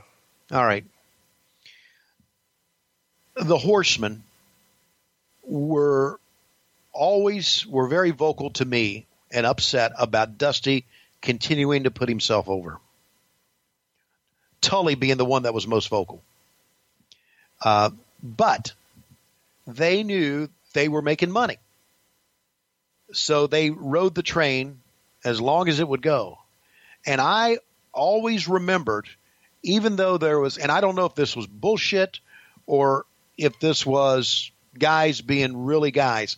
I always remember Flair and Dusty getting on a plane together, like a private plane. The Crockett's had the private planes. Right. After working a match and hugging each other and thanking each other for the match. Tully would do the same thing with Dusty. Arn, all of them, after the match was over, would always hug each other and say great match and appreciate what the other ones did. So they may have bitched about it, and there may have been some heat out there, but I think in effect they were all teammates and they all loved each other for that purpose. The fact that Dusty continued to put himself over got a lot of heat with people, but you know what? We were making money back then. So what the hell? Let me freestyle. The reason where I was going with this was there's lots of, conspiracy theories in wrestling, as you know. Nobody. And one of the conspiracies was, hey, Flair was gaining such popularity as a babyface, and Dusty wanted to keep himself as the prime babyface position. So let's turn Flair so they're not competing for the top babyface spot, and instead Dusty can work with Flair as a top heel. Yeah. What say you? Is that just Dusty being a smart booker, as wearing a Booker hat, or is that Dusty the wrestler protecting the spot? That's a combination of both. Well, that's fair. I mean, it is. Dusty had a big ego, but Dusty Man could talk and could do some things that were wonderful, and had the book. The old adage back then was, guys who had the book would always put themselves in the top spot because they knew in their mind what they wanted, and it was better for them to do it than to tell someone else how to do it. That was part of Dusty's thinking back then, right or wrong. But I think it's a combination of both. It's a combination of Dusty wanting to be the top babyface and Dusty knowing that if he's going to have as the top babyface, if you're going to have someone good to work with, it would have to be Ric Flair, because Flair could work. And Flair, in the ring, could make guys who couldn't work as well as him look good. Hell, I saw matches with Ric Flair and the Junkyard Dog. And this is, later on in the early 90s.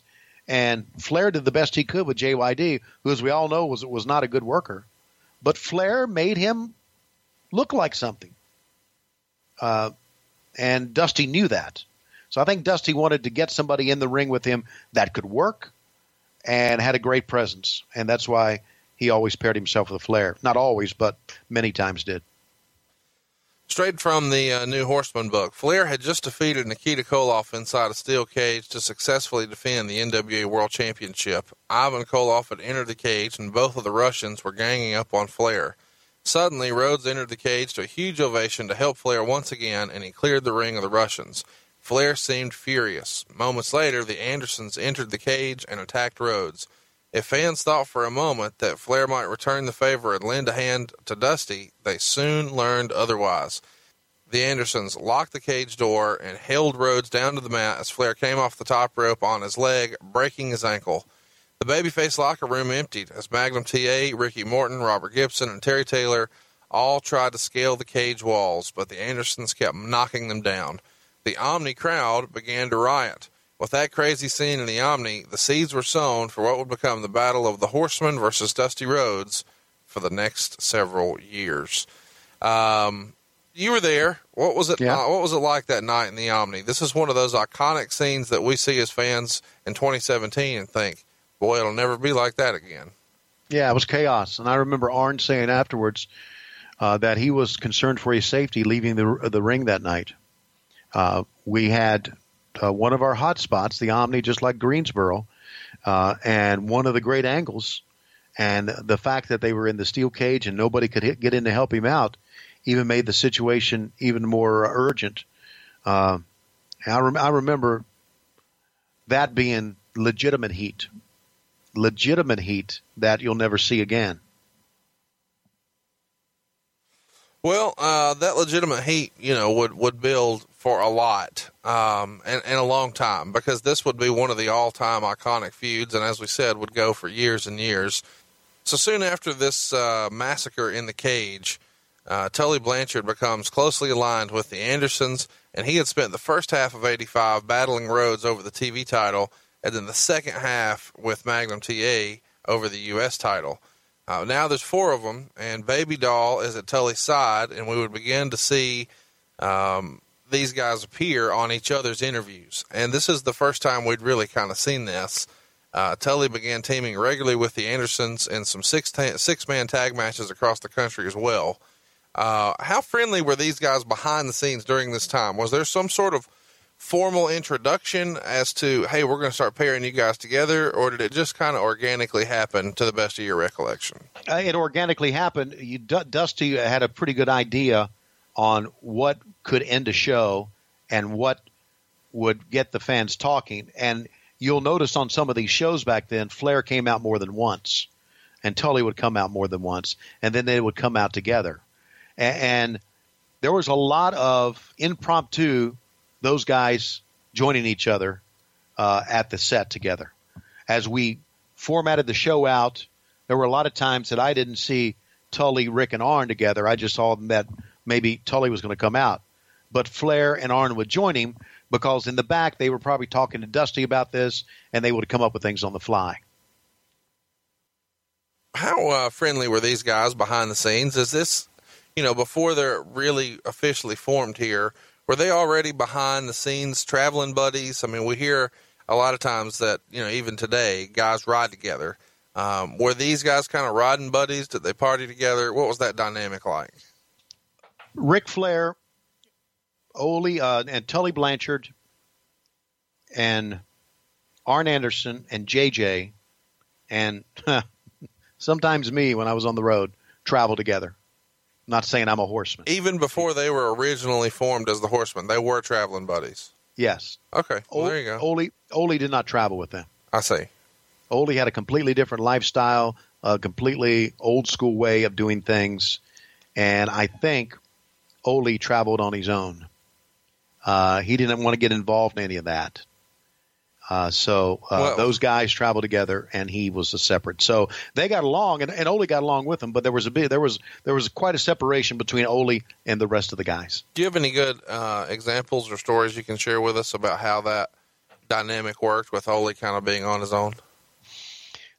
I just know Ole at a lot of times would say, as Flair would do his stuff and do his interviews and we would be on the road, I remember Ole saying, I'm not getting involved in that shit at all. He would tell me that. Ole was a great conversationalist. You could sit down and talk to Ole Anderson for hours about anything. He loved to talk about money. He loved to talk about the stock market. But he could sit down and talk to him for hours about anything. But when you talked about Flair and those guys, he never criticized what they did on camera, what they did in the ring, but he would always like, I'm not doing that shit as far as going on the road with them and drinking and partying. So he was very much against that and very opposed to it. And I guess maybe didn't appreciate it. So he didn't party. Did he dilly-dally? No. If he did, that was if he did, that was ultra kayfabe. So Arn didn't like, or Ole didn't like alcohol or women, and he was a horseman. It's no wonder they kicked his ass out. I know. He may have secretly liked both, but Ole just showed up, right? I mean, we would be around, and then Ole would show up, not being with the other guys. There may have been sometimes because of need. And because of just at the right time that Ole would hop into a car and go to a town with them. But Ole never went to the bar. Ole never went out to dinner. And I don't know why he didn't, because Flair always picked up the tab. And Ole was so fucking tight that he would love that.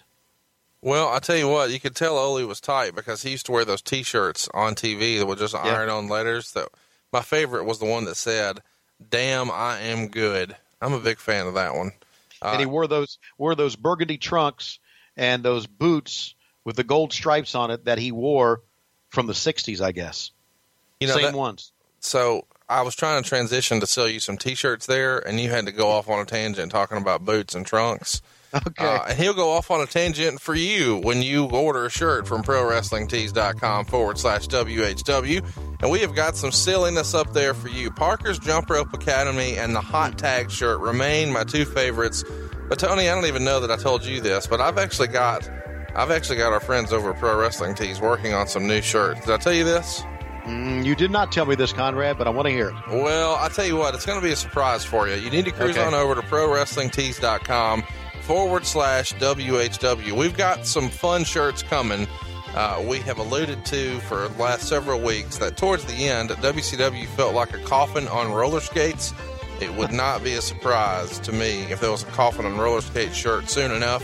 Just last week, we talked about the Greed 2001 pay-per-view, and we kind of freestyled that maybe we needed a Flair Hit It First shirt. It would not surprise me if that one made its way to the store. And last but certainly not least, we've got to keep the legend of Klondike Bill going. Bill's Glass Bottom Boat Ride Tours. That shirt is coming your way soon. All of this and more at ProWrestlingTees.com /WHW. And be sure to pick one of these up in time to come see us on July 9th. You're going to see an extra big smile from Tony Schiavone when you do that. And you're actually going to put some smiles on faces because when you pick up a shirt here, you actually give them a call, right, Tony? I give you a call. I've talked to most everybody. I think the ones who have bought T-shirts here in the month of June I have not talked to yet. I did talk, and I do want to bring this up. I did talk to a gentleman, and I can't name everybody, obviously, but I talked to James Morrow of Kansas this past week. James bought six, count them, six shirts. Wow. And he had me on speakerphone with he and his friend who are watching TV and he's home. And I appreciate that. I appreciate Norge Arca, who has probably bought about 7 or 8 shirts by now. I just want to bring up some of these. I haven't been able to call the people who are overseas as of yet. I called one guy, but we've had a guy from Germany buy a shirt. We've had a couple of guys from Australia, a number of guys from England buy a shirt, and I haven't been able to make those calls yet, but I will give everybody a call. I enjoy talking to everybody. It's good for my ego, obviously, because they all say very nice things to me. But it makes me think when I talk to these people that, you know, back then, Conrad, the shit that we were doing was pretty damn good. Yeah. And so I really, and some of the people don't know what to say when I'm talking, and, you know, some of them won't shut up, which is good.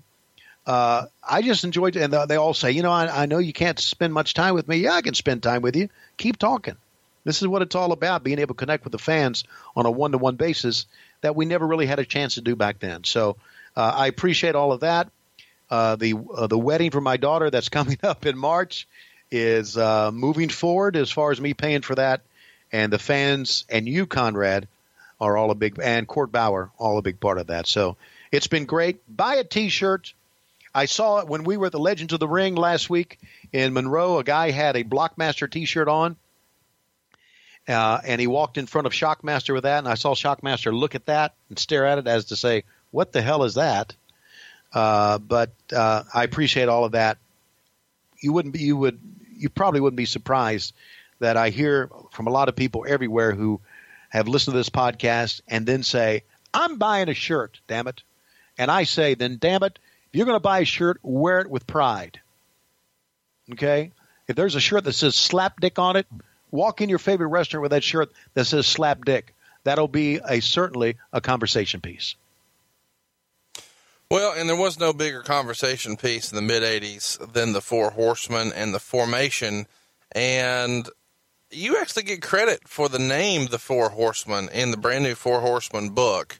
Let's kind of set the stage. Dick would write, it was in early October that Arn Anderson began talking about the four of them as a unit, referring to them as the elite group of professional wrestling. It's believed that at some point around the same time, Arn first coined the phrase The Four Horsemen to describe the group. Not since the Four Horsemen of the Apocalypse have so few wreaked so much havoc on so many. And that's Arn's quote. So as far as the initial formation of the Horsemen, the fact that they get along, they're doing promos together on the TBS show, it feels like a lot of this just happens organically, but now it's definitely the plan.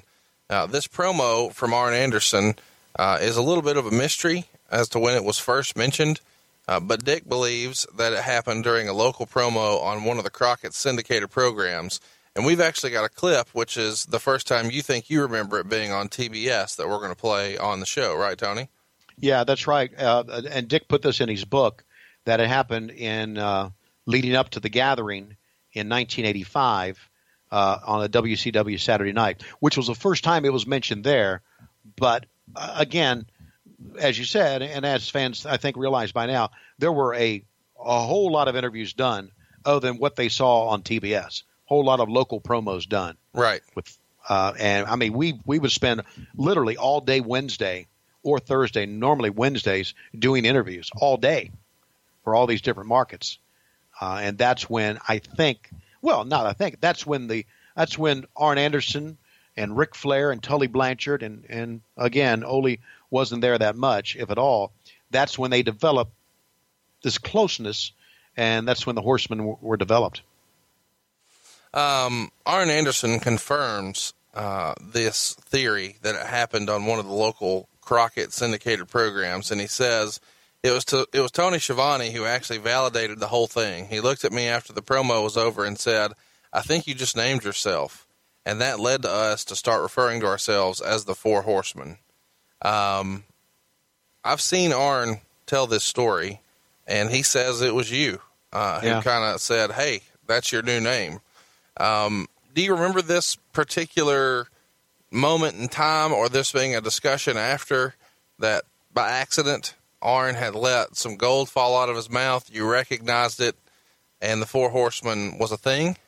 I remember it very clearly. I remember because it goes back to what I was saying earlier in this podcast. Arn and I were very friendly and very close, and talked a lot about different things. And I remember exactly saying that. I don't know how the wording was, but I remember saying that, Arn, you just named you guys. That's the Four Horsemen's perfect for you guys. So I remember saying that. For Arn to say that I validated or was a part of it, it's probably true. And to be honest with you, I'm honored beyond words, honored that my name is associated with that. If you if you would have named this group yourself, and it wouldn't have just been recognizing what Arn said, what would you have named the Four Horsemen? Bunch of fucking big mouth drunks. Slapdick Army.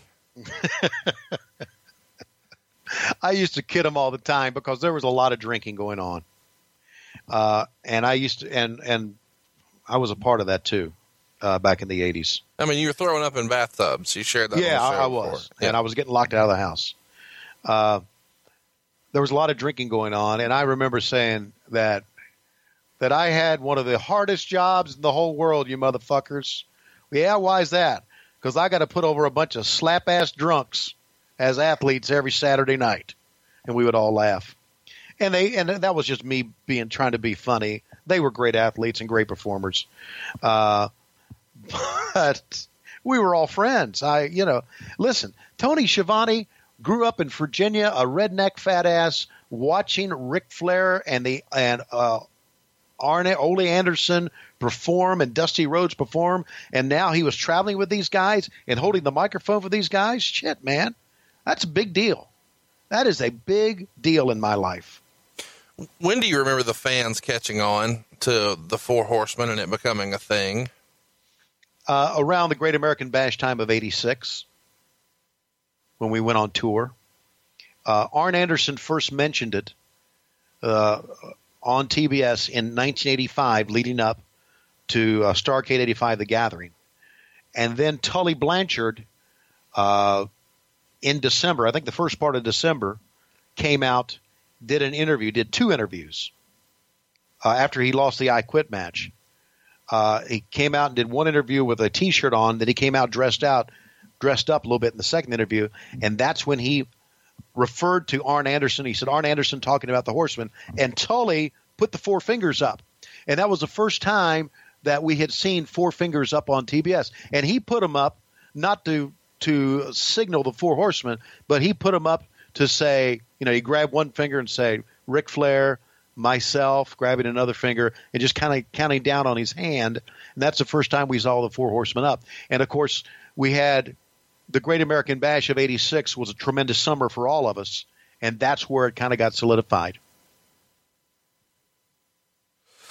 Do you remember anybody in the back being against the idea of the Horsemen, whether it was a babyface who didn't want to get beat up by a gang, or it was a heel who felt like he was going to be bumped down the card or just wanted in? No, I don't remember that at all. That didn't happen. If it did, it didn't happen around me. Look, again, everybody was making money, and around that time, what was helping us make money, and we cannot deny it here, what was helping us make money was the Midnight Express and the Rock and Roll Express too. Everybody was making money because of big houses, and everybody got paid on payoffs back then. And the big houses were drawn because of the Horsemen, because of Dusty, Magnum, because of the Midnight Express, because of the Rock and Roll Express. And I should name some others. I know I'm going to get some people pissed off if I don't throw any others in there, but they were all, I think, happy that they were along for the ride. Overall, is this the highlight of your wrestling memory, this formation of the Four Horsemen? Yeah. To me, this is the greatest incarnation of it. Only because I was there for the beginning. No, I don't mean your favorite incarnation of the Horsemen. Okay, I mean as far as your favorite wrestling memory. Like, I know, don't tell me about Big Boss Man in the fucking cage, but I'm talking about in Jim Crockett Promotions. You don't like that, huh? Well, no, it's just everybody is so tired of you sucking on Vince McMahon here, and they just want you to just say that the Crockett stuff was better. So just lie to us for a minute and tell us that the formation of the Four Horsemen is one of your greatest memories in wrestling, and then we'll move on. Yeah, it was. It was because I'm there. Right. Yeah, you're a part of it. You're holding the mic. Yeah, this is happening all around mic. You. Yeah. Yeah, I am there. I'm in the middle of it. And every time there is a snapshot of a Flair promo on TBS, there I am holding the microphone. I am there. So, again, I said it earlier, I'm damn proud of it. So, yeah, it was the greatest time for me. And it was a time that I enjoyed running with those guys, and I shouldn't have. It was the greatest time for us. 86 was one of our greatest times because of the Great American Bash, and I went to all the cities, the Great American Bash, and we taped some of the stuff, but I was there to all of them, welcome the fans, and it was just it was a great time, and I was in the midst of it. Let's skip forward to Starrcade 85, The Gathering, the biggest pay-per-view or the biggest show you guys had ever ran at that point. And you've said before that you want the fans to leave happy at a pay-per-view. And even though the Horsemen are running roughshod, the babyfaces get the win here. The Rhodes win was a payoff for the angle earlier in Atlanta in the cage match.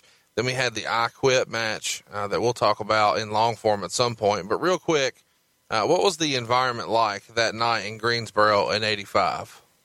I think I was in Atlanta, I think. Was that a show where half was in Atlanta and half was in Greensboro? That's right. Half was Greensboro and half is the Omni. So you weren't in the Greensboro spot. You were at the Omni when Dusty and Flair had their singles match. Right. Talk about the finish of that, because looking back, it's kind of been beat up a little bit. Well, it should be. It's a terrible finish. It was one of those finishes where the fans leave thinking that Dusty is the champion, 1, 2, 3, and then we come back on TV and the belt's taken away from him. They had David Crockett and I kind of batter back and forth about arguing about, well, he pinned him, and I said, yeah, but he doesn't have the belt. And so the fans who tuned in thinking that Dusty was the champion – wasn't really the champion. We brought Tommy Young out, the referee. We interviewed him. I thought Tommy did a very good job of talking about it. We showed the replay that when Tommy looked up and he saw Arn Anderson come in the ring, he immediately asked for the bell because he wanted to protect Dusty, who had a broken foot, didn't want that to happen. He called for the bell to disqualify Flair, and that was the DQ. But he was still on the floor. He got hit again, I think, and then Dusty pinned him 1, 2, 3 and left for the belt. So the fans left happy, which is what we wanted. But then, we talk about screwjob finishes. I think that was one of the biggest ones ever. I think for them to tune in the next day and say, wait, he didn't win the title? What the hell are they doing? Right. I thought it was wrong. Was that Dusty's idea? Yeah, it was Dusty's idea. Is that what people would refer to as the Dusty finish? And do you think that that's fair to call it that? No, it's not fair to call it that. There's been a lot of screw job finishes in wrestling that Dusty didn't do. It's an attempt to further a storyline. That's what it is. And you can give an opinion to it all you want and say, well, it's a screw job finish, but then you can stop and you say, wait a minute, if Dusty had this massive ego and he wanted to be the champion, why didn't he win the title that night? Because Dusty wanted to further the angle and move on down the road with it. And he thought that would further the angle. That was his thought of furthering an angle, and in effect, it worked. It didn't work. Some things work and some things don't. On Worldwide in early January of 86, we see Tully break it off with Baby Doll. He actually slaps her on television. Buddy Landell had been fired, and JJ quickly shifts from managing Buddy over now to Tully. So Baby Doll is out of Tully's corner. JJ is in. And, of course, Baby Doll is now aligned with Dusty, which we talked about a little earlier. Did Tully like having Baby Doll to the best of your recollection? And did they not get along, or was this simply Dusty wanting her on his side? Oh, I don't think Tully liked having her with him. Right. Because I think Tully thought he could stand alone without a valet. But it was a good look. He couldn't deny that. Those two looked good together. Tully would come out in a robe, and she came out looking as, you know, as she could, as only she could look. But he didn't like having her. But that was just Tully being Tully. I don't think it had anything to do with her. I think it just had a thing to do with him not thinking he needed a valet. How do you think she did in Dusty's corner? I think she did okay. Listen, Dusty overshadows everybody. Right. A guy like Dusty and a guy like Flair, even though they've had their valets in the past, never needed one because they would overshadow everybody. So she was better with Tully than she was with Dusty. She was a better heel than she was a babyface. Around this same time period, we see the Horsemen surround the ring, and they've got Magnum and Dusty trapped in the ring, and they're surrounded. And it looks like the heels are finally going to, you know, give the good guys the what for. When all of a sudden, the Road Warriors appear at Dusty's side and help fend off the Horsemen. This is notable because Hawk comes in the ring so emphatically that he accidentally trips and falls in the ring and then bounces back up. But as a fan, this was an incredible moment. The Road Warriors had been a huge star everywhere they'd been, and now they're here, and they're coming to fend off the Horsemen. So the Road Warriors coming in is a big deal, and obviously they've been so over that, you know, if you're trying to be critical of Dusty, you would say, oh, now he's putting himself with the Road Warriors. But, I mean, it happened. So they're going to be cheered, so why not put them, you know, against the top heel act, which is the Horsemen. So people just complain. Tell me about the Road Warriors here. What did you think of this angle? How are they to deal with? Do you have any memorable Road Warrior stories here from this era? Well, yeah, I do. Mike Hegstrand, God rest his soul, was one of the true great guys in the business. One of the best. And what made it so great was that I knew this, and we all knew it. And listen, Joe Laurinaitis was a great guy, too. They were both sensational, nice guys. And that's what made it so great, because they were such badasses on the air. And they were such – I mean, some of the things that they said and the way they you know, they were the – perfected the – were the, I guess the start of the big-ass bad guys screaming on the air, because that's what they did. They screamed. And as we know, a lot of the big badasses – down the road started screaming their promos as well. I love Mike. Mike brought me a Weasel Slapper t-shirt around this time that people ask, and he handed it to me. People ask if I still have it, which I don't. And that's how stupid I am. I should have that thing. They went to Japan, and Mike bought me a watch, real nice, expensive watch from Japan. And he did that because we were in Los Angeles at the Forum one night. And you mentioned Hawk coming in and tripping, right? And then bounce back up. When it was time for Mike Hegstrand to perform, he was out of his freaking mind. He was a completely different animal, so to speak. And he would go in and just go nuts. So I'm the ring announcer when we're on tour, and this is about the time the Road Warriors were with us. I can't remember what year, probably 86. And we went all over. We went to Albuquerque, went to L.A., went to San Francisco, went to Las Cruces, New Mexico, El Paso. And they brought me as a ring announcer. And so here came the Road Warriors with their music. And back then we could use Iron Man. And it was a great crowd at the L.A. Forum. And I'm standing in the ring, and, of course, as they come in the ring, I'm going to move out of the way to let them take center stage. And I go over to a corner, which I think is a neutral corner, to get out of the way. That just so happened to be the same corner that the Hawk, Mike Hegstrand, was going to walk up the turnbuckle, as he would do, and stand up on the turnbuckle and flex his muscles and stick his tongue out. Well, I was in that corner, and he was so into what he was doing, he didn't even know I was there.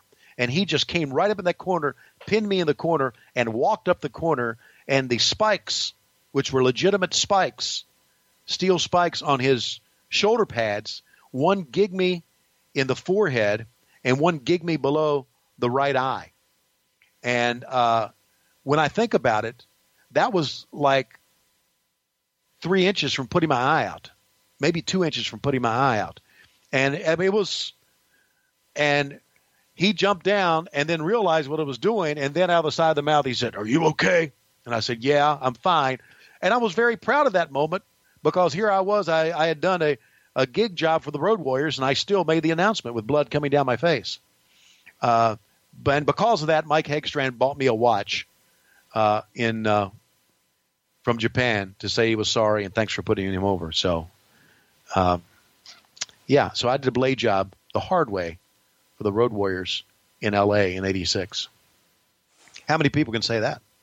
Well, probably a lot, but none of them are doing podcasts today. So there you go. That's right. A few days before that whole baby doll JJ angle aired on TV, they had a New Year's Eve show or a New Year's night show at the Omni.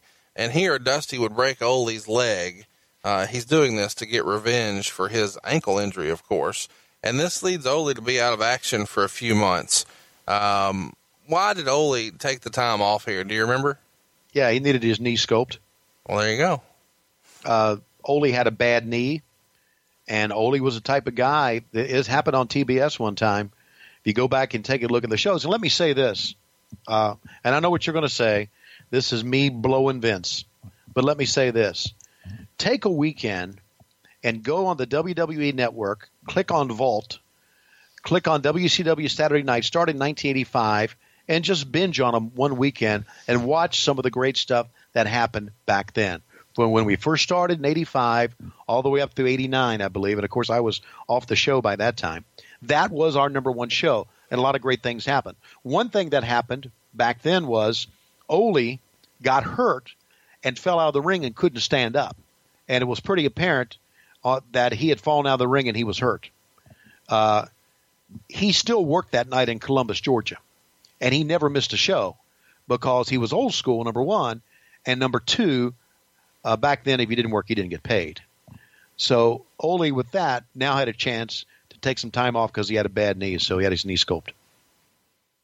So in January of 1986, we see Arn go ahead and win the television title. He has an opportunity to do so because Dusty had to vacate the title when he had his hard times put on him. When they injured the ankle, he had to go ahead and vacate it. They held the tournament. Arn comes out on the other side as the champ. But in February, Arn and Ole are stripped of their tag belts because Ole can't defend it. So at this point, we've got kind of a lot of gold going through the hands of the Horsemen. Flair, of course, debuts the big gold belt in February of 86. And in March, Tully beats Dusty for the National Heavyweight Championship. Arn has done it all here in Jim Crockett Promotions, but did you prefer Arn as a single or as a tag wrestler? I preferred him as a single talker, but a tag team wrestler.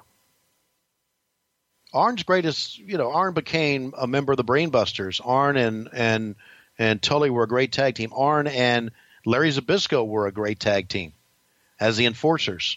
Arn and Ole were sensational. I liked Arn coming out talking by himself, but I liked Arn as a tag team wrestler. I guess maybe it's because I saw him most as a tag team wrestler. I'm not so sure. Let's talk about what Ric Flair's doing next. He's going to start working a pretty memorable feud at the time with Ricky Morton, one half of the Rock and Roll Express. Right. They had phenomenal studio segments here inside the TBS studios.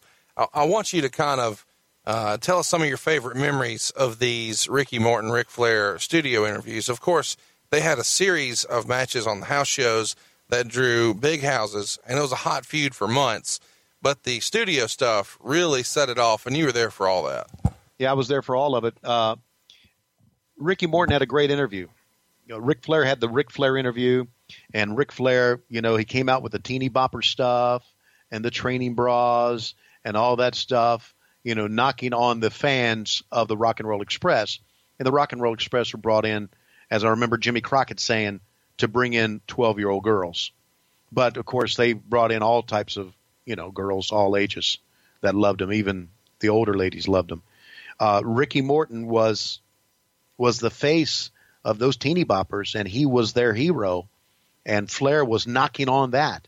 And some of the great things that he gave me to give to Ricky Morton were memorable stuff. And but as memorable as those things were, they weren't as memorable as the matches were, because those matches were sensational. Because Ricky Morton was one of the – and still is, will be remembered, and I'm glad he's in the Hall of Fame, will be remembered one of the greatest sellers of all time, along with one of the greatest, if not the greatest, worker of all time. On the World Wide Wrestling program that aired on June 7th, we would see Ric Flair defend his title against Dusty Rhodes in Spartanburg, South Carolina. It looks like Rhodes is about to win when all of a sudden Arn and Tully hit the ring and do a number on Dusty Rhodes before the Rock and Roll Express and Magnum TA make the save. And then all of a sudden, Ole comes back and makes his return. And then we see the Four Horsemen celebrate their reunion, and Arn delivers one of the more memorable interviews ever. He closed it with, "We're going to get rid of Dusty Rhodes. You bank on it, you go down, and you can bet on it. I don't care. Help someone, I don't care where, I don't know when. All I know is it's going to be done, and right now we're going to do a little bit of celebrating because the Four Horsemen are back in business." And this is memorable because, at least in my worldview, this is the first time all of the Horsemen's put their hands up at the same time, holding up the four fingers, and it became a Horseman thing from the rest of the Crockett years and WCW. But it first happened here on June 7th. Do you remember this particular promo or angle or situation? Yeah, I do. I remember it because I was, and I'm still, this is really old school. I was always kind of against having a match like this on TV, but I think it all kind of worked out its way out because it was a pretty decent angle, and it helped solidify the Four Horsemen. Let's be honest. We remember the Four Horsemen because Flair is the centerpiece. But let's not forget that Arn Anderson started naming the Horsemen. Arn Anderson gave the great promos with the four fingers up. So he was the guy that developed the Four Horsemen persona. Right. Yeah, I mean, you can't argue that. Did you ever get any heat or any trouble for smiling and enjoying some of these interviews? Because these guys are supposed to be heels. But sometimes you can't help yourself, and when Flair's, cutting a promo, you're grinning ear to ear. But David was guilty of this as well. Right. Was there any discussion about that at the time? No, I never got heat for that. Not at all. I think our commentary took care of that because, we were really against them doing things. There was one time when Flair picked up Sam Houston and gave him a suplex on the floor at TBS. And we were both getting on Flair about that, and how can the world champion act like this? And then maybe 2 or 3 weeks later, he would bring out some girls and say something funny, and we would all smile. So, no, I never got heat for smiling at all. In July of 86, the Great American Bash in Greensboro, North Carolina, we see Dusty Rhodes beat Flair for the world title. And this happens in his 13th of 14 scheduled title defenses in about a 30-day run for Flair. From July 1st to August 2nd, he would defend the belt against Ricky Morton, Road Warrior Hawk, Ron Garvin, Nikita Koloff, Robert Gibson, Road Warrior Animal, Wahoo McDaniel, and Dusty Rhodes. Ultimately, Dusty is the guy who gets the win here. This Great American Bash Tour 1986, I'm sure we'll have a show long form on at some point in the future, but... what was the thinking here in putting the belt on Dusty Rhodes? Why isn't Magnum TA ready for the spot here, in your opinion? Yeah, well, that's a question I can't answer, but I remember looking at our Great American Bash tour, and I remember seeing Dusty versus Flair in Greensboro, and then Dusty versus Flair at the end of the tour at Atlanta Fulton County Stadium. And I remember, I don't know who I said it to, I think I may have said it to Sandy Scott, who was... Sandy and I were actually shared an office. The great Sandy Scott, may he rest in peace. I told Sandy, I said, I can see what's going to happen here. And he said, what? I said, Dusty's going to win the title in Greensboro, and he's going to lose it in Atlanta. And that's exactly what happened. I was so proud of myself for figuring this thing out because I think Dusty wanted to win the title during the Great American Bash, but he ultimately wanted to give it back to Flair. So that's how it happened. 2 weeks later, Rhodes would lose the title after being weakened in an ambush by JJ and Tully. And then 2 weeks after that, Baby Doll would turn on Dusty. And Dick Bourne wrote in the Four Horsemen book that it caused a near riot. What do you remember about this angle and Baby Doll turning? This feels like it would have been the one of many horseman turns, so to speak. Yeah, I actually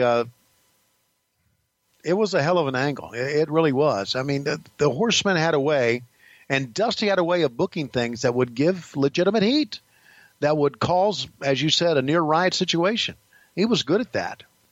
And as much as we may have smiled at Ric Flair and all the funny things that he said, some of the dastardly shit that they did in the ring and the turns that they made were good wrestling angle shit. It was.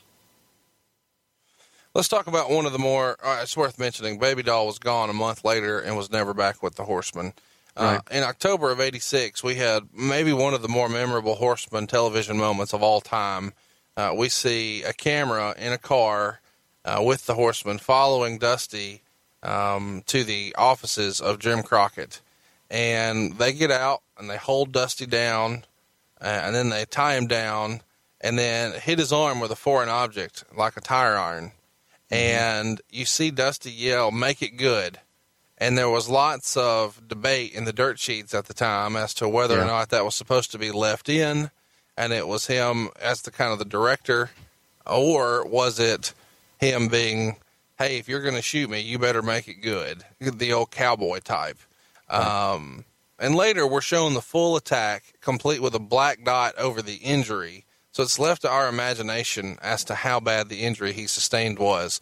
This doesn't necessarily hold up as well today, but at the time, man, this was some innovation and one of the hottest angles in the business. What do you remember about this one in particular? The fans, some of them still today remember the angle. And everybody, I think everybody listening remembers this one. Yeah, it had an impact. And I was kind of behind the camera when all this went. I mean, I wasn't running the camera, but I was on the other side watching it take place. Dusty's comment was made to be what he wanted to say there was make it look good. In other words, if you're going to shoot me good. It wasn't him being a director there at all. And it made, again, everybody knowing and all the smart marks thinking they know everything, knowing that he was the booker, was trying to say, "Oh, he fucked up and he shouldn't have said that." But that was what he was doing. "You got me. You're going to do something, you better make it good because I'm going to come back and kick your ass," is kind of like what he was going to say or what he meant at that time. For that time, it was a hell of an angle. It was a hell of an angle. It was way different. I think that's what I liked most about it is, it wasn't presented in the same way. It was shot kind of guerrilla style. It was revolutionary. So the angle actually airs on October 18th, 1986. So it was taped before Magnum TA's terrible car accident, but it aired a week after. What would the plans have been, at least from what you recall, with Magnum TA and the Horsemen? Were they going to plan to put him with Flair at the next Starrcade? At the next Great American Bash, or do you know any of those specifics? He was going to be with Flair at the next Starrcade. And there was the thought was that Magnum at that next Starrcade was going to become the world heavyweight champion.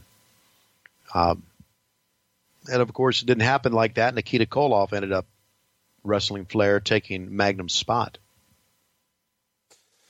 Now, all of this, injury to Magnum changes everything because you'd have got current plans and future plans, and they really need Dusty to have an ally against the Horsemen, and he gets one on October 19th, and one of the more shocking turns in wrestling history at the time. Dusty and Magnum were supposed to face the Horsemen in a steel cage in Charlotte on October 19th. Blanchard is injured, so JJ is filling in, and Dusty is supposed to have a mystery partner since, of course, it can't be Magnum now.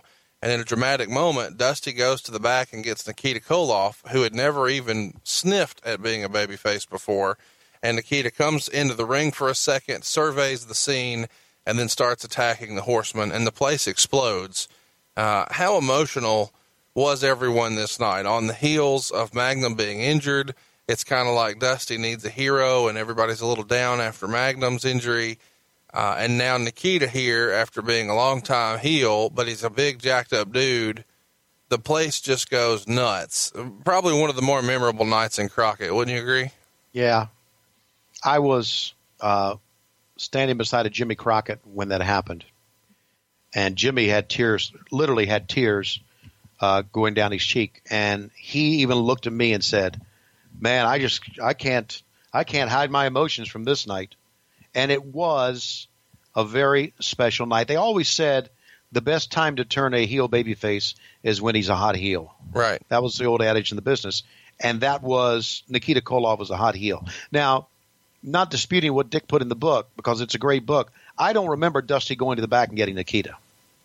What I remember is them attacking Dusty and Dusty having no ally and Nikita coming down for some unknown reason, sticking his head through the ropes, and as Dick said, surveying the situation. And then when he attacked, the fucking place went bananas, absolutely bananas.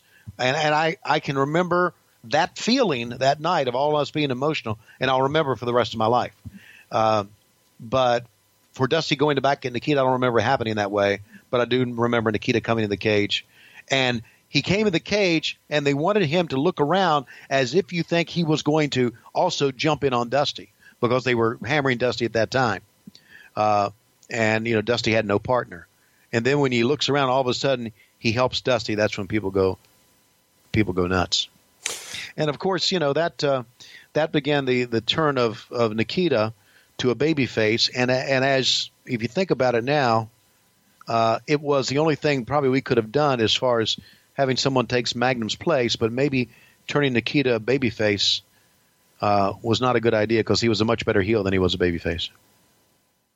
He was a superhero. Let's talk about Starrcade 86. Of course, here we see Ric Flair successfully defend his world title against Nikita Koloff. Arn and Ole Anderson fail to become the NWA World Tag Team Champions in their match against the Rock and Roll Express that we referenced earlier. But I want to ask a follow-up question about Nikita. It feels like this could have been a time to put the belt on him, similar to the way, you know, they did when Kerry Von Erich got a brief title run after David had died. Obviously, no one died here, but since Nikita's kind of filling in for Magnum, wouldn't it have been a huge pop had Nikita actually won the belt at Starrcade 86, even if he only kept it for a couple of weeks? Yeah, and that's armchair quarterbacking now, but... At the time, you thought it was the right call to keep it on Flair? Yeah, I thought so. Okay. In December of 86, we start to see the seeds are being sown for some horseman dissension. Arn does an interview where he says he was promised the tag team shot, and since he hasn't gotten that, he's going after Nikita's U.S. belt, and he says he will personally restore the name Anderson, and Ole looks surprised. Ole has an interview on World Championship Wrestling that JJ interrupts to say that Arn has a contract to wrestle Nikita for the title, and Ole looks annoyed. When did the talk of breaking up the Horsemen first start, to your recollection? And why was Ole chosen as the odd man out? Because Ole was a guy that made things look real. He was a perfect guy to do this with. He was the oldest one of the group, so to speak. And the old school guy, and it seemed natural for him to do it. The talk of breaking up the Horsemen or having a problem within the Horsemen was really near the end of the Great American Bash, near the end of that year, 86. And Ole is wanting to do more just office stuff and kind of retire from his in-ring work. And they had, did they already know at that time, hey, we're going to look towards Luger? Or do they start to think, hey, who could be the guy? Or when did we know that Luger would be the guy to make the replacement? I think we knew almost immediately, and I don't think this was a Horseman decision. I think it was a Dusty decision. Okay. So we've got little nuances, you know, building to this moment when Ole would get kicked out. Arn would do commentary on an Ole match where he was critical of Ole. Arn would keep talking about being embarrassed that he doesn't have a belt. Tully would overly praise Ole in interviews. And then all of a sudden, as we said, the big dog arrives. The can't-miss superstar Lex Luger makes his debut on WCW and tells Tony that he wants to be a horseman. Mm. Did you and everybody else at the time feel like Luger, because of his look, was just can't miss? Well, his interviews weren't good. Right. He wasn't a good worker. He was an anomaly in that he was given a top shot just based on his looks. So I wasn't so sure that he would make a good member of the Four Horsemen. Now, let's keep in mind that I named the fucking crew, Conrad, so you had to go through me first, right? Sure.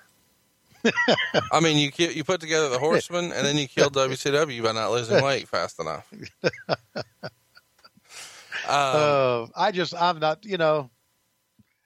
think we all knew that Luger would, if they were going to get the next star to be a horseman, Luger was going to be that guy. It couldn't be a member of the Road Warriors because they had their own team. So he was the man. So later in this same show, it seems like all the issues with the Horsemen are smoothed over. And a couple of weeks later, JJ would announce that Luger is now an associate member of the Horsemen. And later in that very same show, Lex would join the rest of the Horsemen in a beatdown of Barry Windham, and then he would join the Horsemen in unity at the end of the show. Ole was not present for that. Now let's fast forward. February 27th, 1987, it finally happens. Tully calls Ole's son a snot-nosed kid, and he is doing this because they're upset that Ole has taken some time to spend with his son and is using spending time with his son as an excuse for not being on TV. Dillon demands an apology, and Ole slugged him, and then Tully and Ole brawl all over the credits of the show. We see turns all the time in wrestling nowadays, but this sort of separation of the Horsemen was a big deal and made a big impact at the time. And it feels like the way they positioned it with Ole, saying he missed wrestling to go spend time with his son, makes him a super sympathetic babyface. How do you feel like it was pulled off? What was the reaction from the crowd? Were the boys happy with it afterwards? Yeah, everybody was happy with it. It was well done. It had a great impact on everyone. And Ole was the perfect guy for this because of his injuries and wanting to remove himself from the ring and working with his son. And, again, Ole was richer than anybody else. He had more money than anybody else, so he didn't need the work. And it all worked out fine. And Ole could, again, just go back this weekend, and just listen to Ole Anderson interviews on the network. Just real life shit. He could pull it off as a heel or a babyface. This angle was well done. A couple weeks later, it's official. Luger is announced as a horseman, and in a backstage segment, Ole would confront Flair to see where he stood. Flair had made zero public comments up to this time, and that would lead Flair to a huge beatdown in the locker room. It would start subtle, but Ole would keep pushing it, and then it was on. It seemed very reminiscent of when the Horsemen turned on Sting a few years later. A subtle nod from Rick as he says, "Do what's best for yourself before you get hurt," and then totally flipping out and leading the beatdown with the other Horsemen when Ole didn't heed the warning. Do you consider this to be like the prime of Flair's career? I think most people consider like 84 to 86 his prime. Yeah. Maybe some of his better matches were in 89, but 84 to 86 are probably as good as it gets for Flair, wouldn't you think?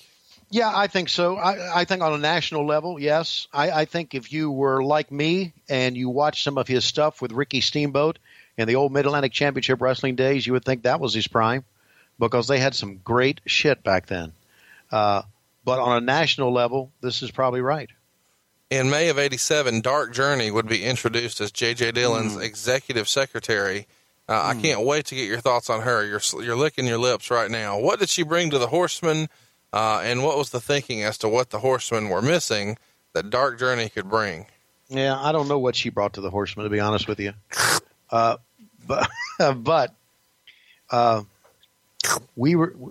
I know what you're getting at. I didn't say anything. Yeah, I know you didn't. Okay. On June 6th, Tully would beat Dusty. Hang on. Okay, we got something. All right. We got something here. Dark Journey was a gorgeous woman. Probably still is. She's probably a very lovely lady. Oh, gorgeous. Absolutely gorgeous woman. We were at the stadium, and I think – I don't know when it was. This probably was the Flair and was probably the Flair and Ricky Steamboat match that I was talking about for the Great American Bash. Maybe she was there. Maybe it was later. But we were at the stadium in a big show, and she and I were talking. And I remember this vividly. She said to me, "I need a ride home. Where do you live?" And I remember in my mind thinking, "Oh my God. Oh my God." And I said, "Well, I live down in Matthews." And she said, "That's on my way. Could you take me home?" And I said, "Hang on a second. Let me check." And I went to the backstage area pretending to talk to somebody and came back and said, "No, I'm supposed to go with so-and-so. I'm sorry." She said, "Okay, thanks." And you feel like you missed your chance. I don't know if I missed my chance, but I could have gotten a whole lot of trouble that night. With Lois, with Dark Journey, with Planned Parenthood. With my whole life. Even just the fact that, look, okay, because of my relationship with Arn and Rick and Tully and those guys, if they knew that I had taken Dark Journey home, it wouldn't matter if I had done something or not. I would have done something. So that would have lived with me for a long time. So I stepped out of that. I don't regret it. I wonder, but I don't regret it. So if there was a pro wrestling documentary about this, would it be called Jungle Fever, Tony Schiavone Takes a Dark Journey? No. Jungle Fever, Tony Schiavone Sidesteps a Dark Journey. If we don't have a Dark Journey t-shirt for Tony Schiavone, well, there's no justice. On June 6th, Tully would beat Dusty in a $100,000 TV title match where some shenanigans would take place. Dark Journey would distract Magnum, making his return to ringside action, and JJ would take the money. Magnum did a somewhat sad promo on TBS the following week saying he should have held on to the money, but he wasn't strong enough to. Why was Magnum brought out here? He doesn't necessarily look like the Magnum that we remember. A lot of people have been critical of this since and say it was in bad taste. Was there hope at some point he'd be able to return, or what was the thinking in carting Magnum out for this? Well, we knew Magnum was not going to be able to return. And his injury and his I don't know how it was on a national level, but his injury and his rehabilitation was such a big story in Charlotte, North Carolina, that Dusty tried to draw on that. And it was front page news. It was the lead story on the nightly news.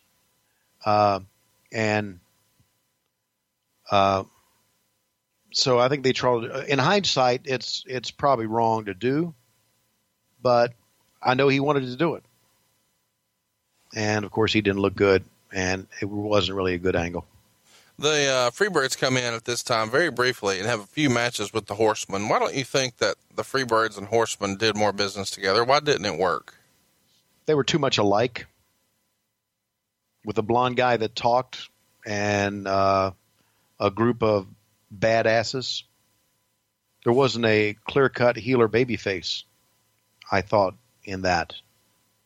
You know, the Freebirds started out as a heel but kind of became babyfaces because of their rap and the way that Michael Hayes could talk and the things they could do. And that's kind of the way the Horsemen were too. So they were too much alike to really pull something off, I think. That's just my feeling. July 4th, 1987, it's the very first War Games, and you would have J.J. Dillon and the Four Horsemen taking on Dusty, Nikita, and the Road Warriors.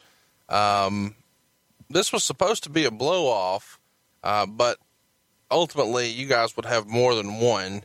Was it wise to do this so often? Did the War Games draw money? Obviously, it probably did at first, but I wonder if it just got oversaturated eventually. Yeah, it did. It got oversaturated. It was big at the beginning. Again, and I've talked about this before, I didn't like the finish of the first War Games. I thought 1, 2, 3.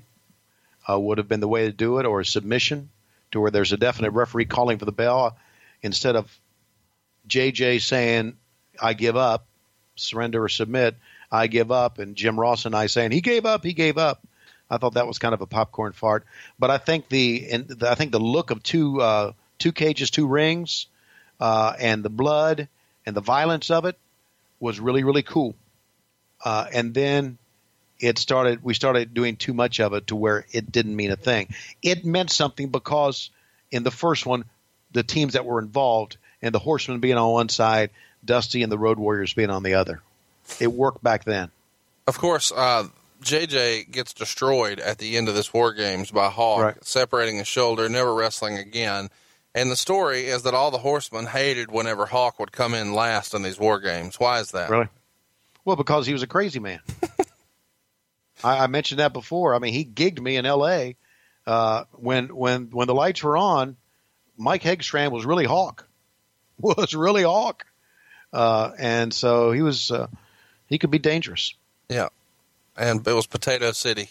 Oh, yeah. Luger beat Koloff for the U.S. Championship in a cage in Greensboro on July 11th, 1987, and it feels almost like Luger is kind of passing Nikita here on the way to the top. How would you compare Luger and Nikita? As workers or as guys, or what do you ask? In-ring performers in the wrestling business. I thought Nikita was a much better in-ring performer, especially when he first was Nikita Koloff and a super heel. The sickle was tremendous. He had that look about him.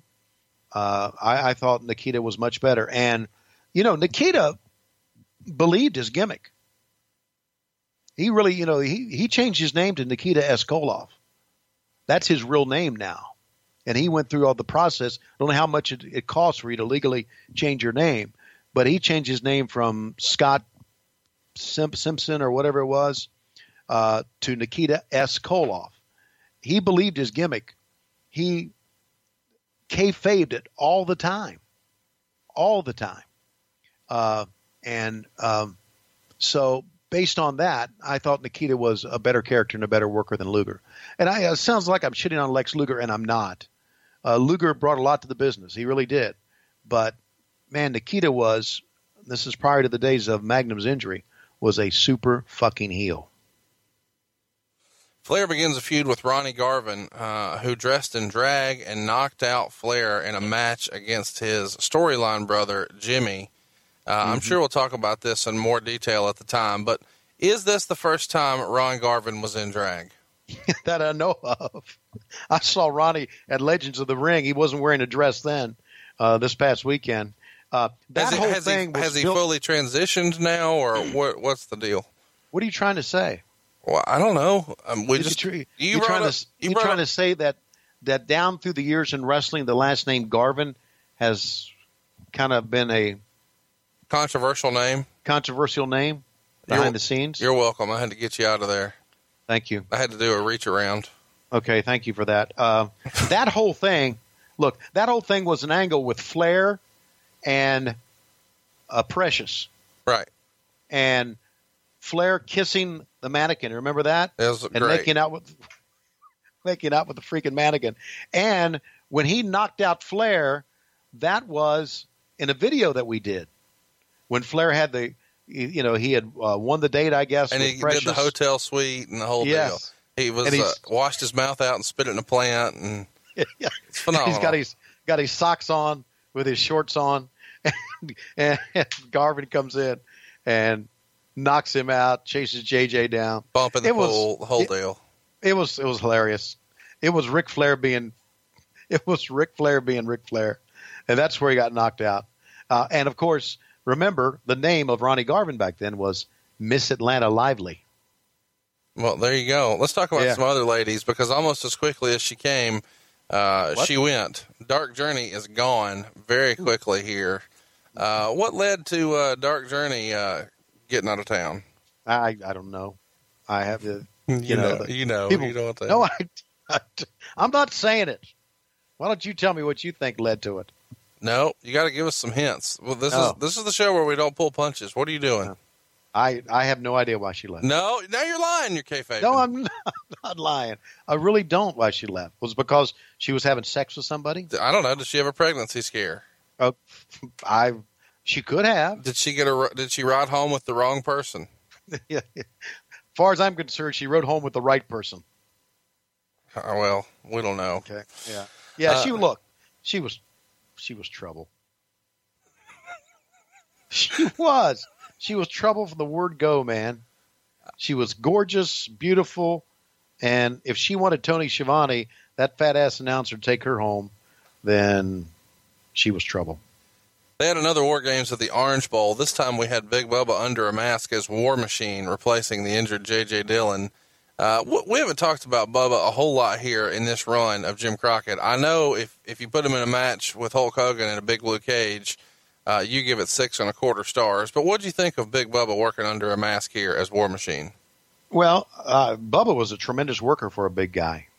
And I'm not so sure the War Machine thing was good, but I thought Bubba had a lot of potential. And we were right?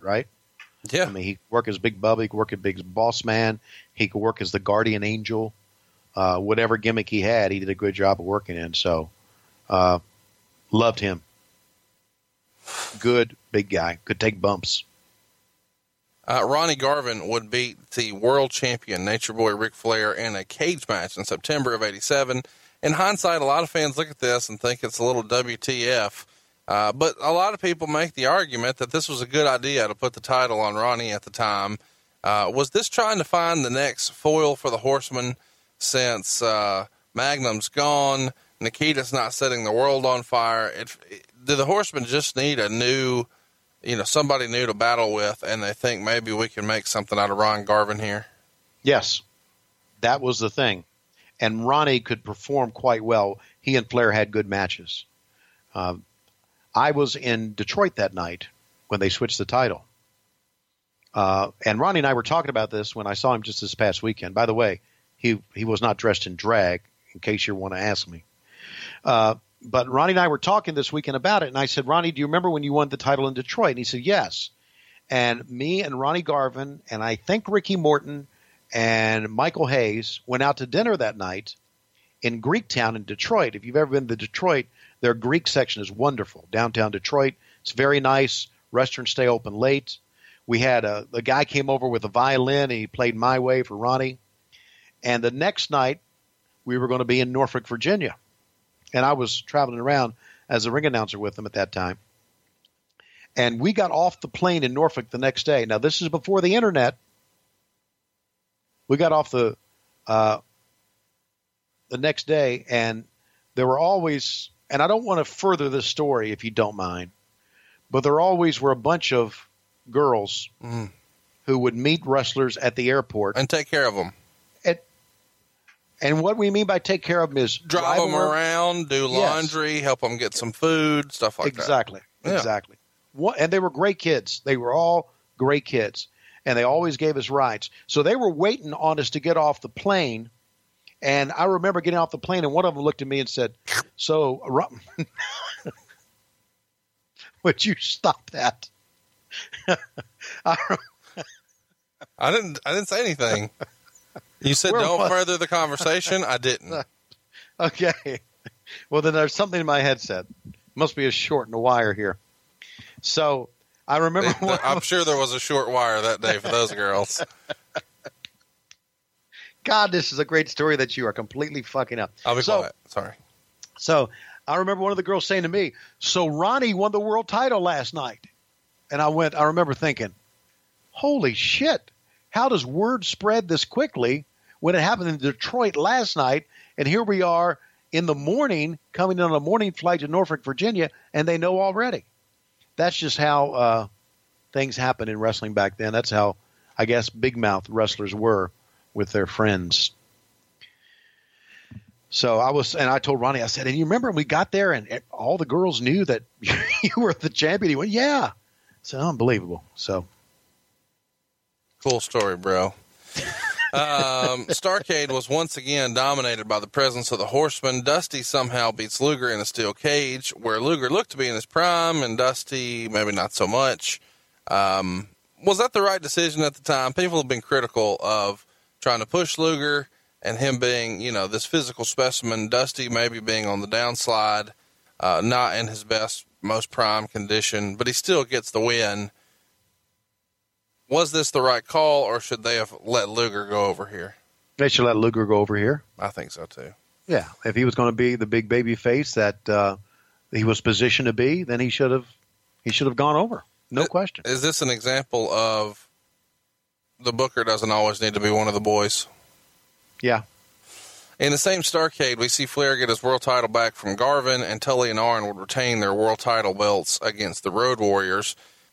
And so this gets us a promo from Arn, where he is expressing disappointment that every member of the Horsemen has gold around their waist.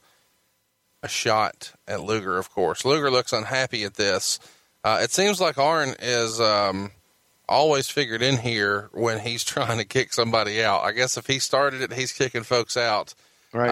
What was the decision or the thinking to, hey, I know we just put him in, but let's turn him and let's have the Horsemen turn on him and then let's make him a babyface? Is the thinking, hey, man, we don't have enough babyfaces over here. Magnum's gone. Nikita's maybe on his way down. Dusty is still around, but maybe not as sharp as he once was.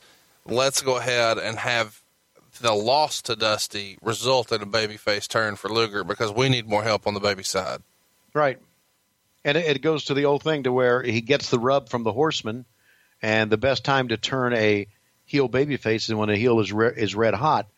I'm not so sure how red hot Luger was as a heel, but the time was right at that time. So chat me up. Do you think they did that too fast? Do you think they could have stretched this Horseman turn for Luger a little longer? Yeah, I guess so. I don't know. That's hard. It's hard to.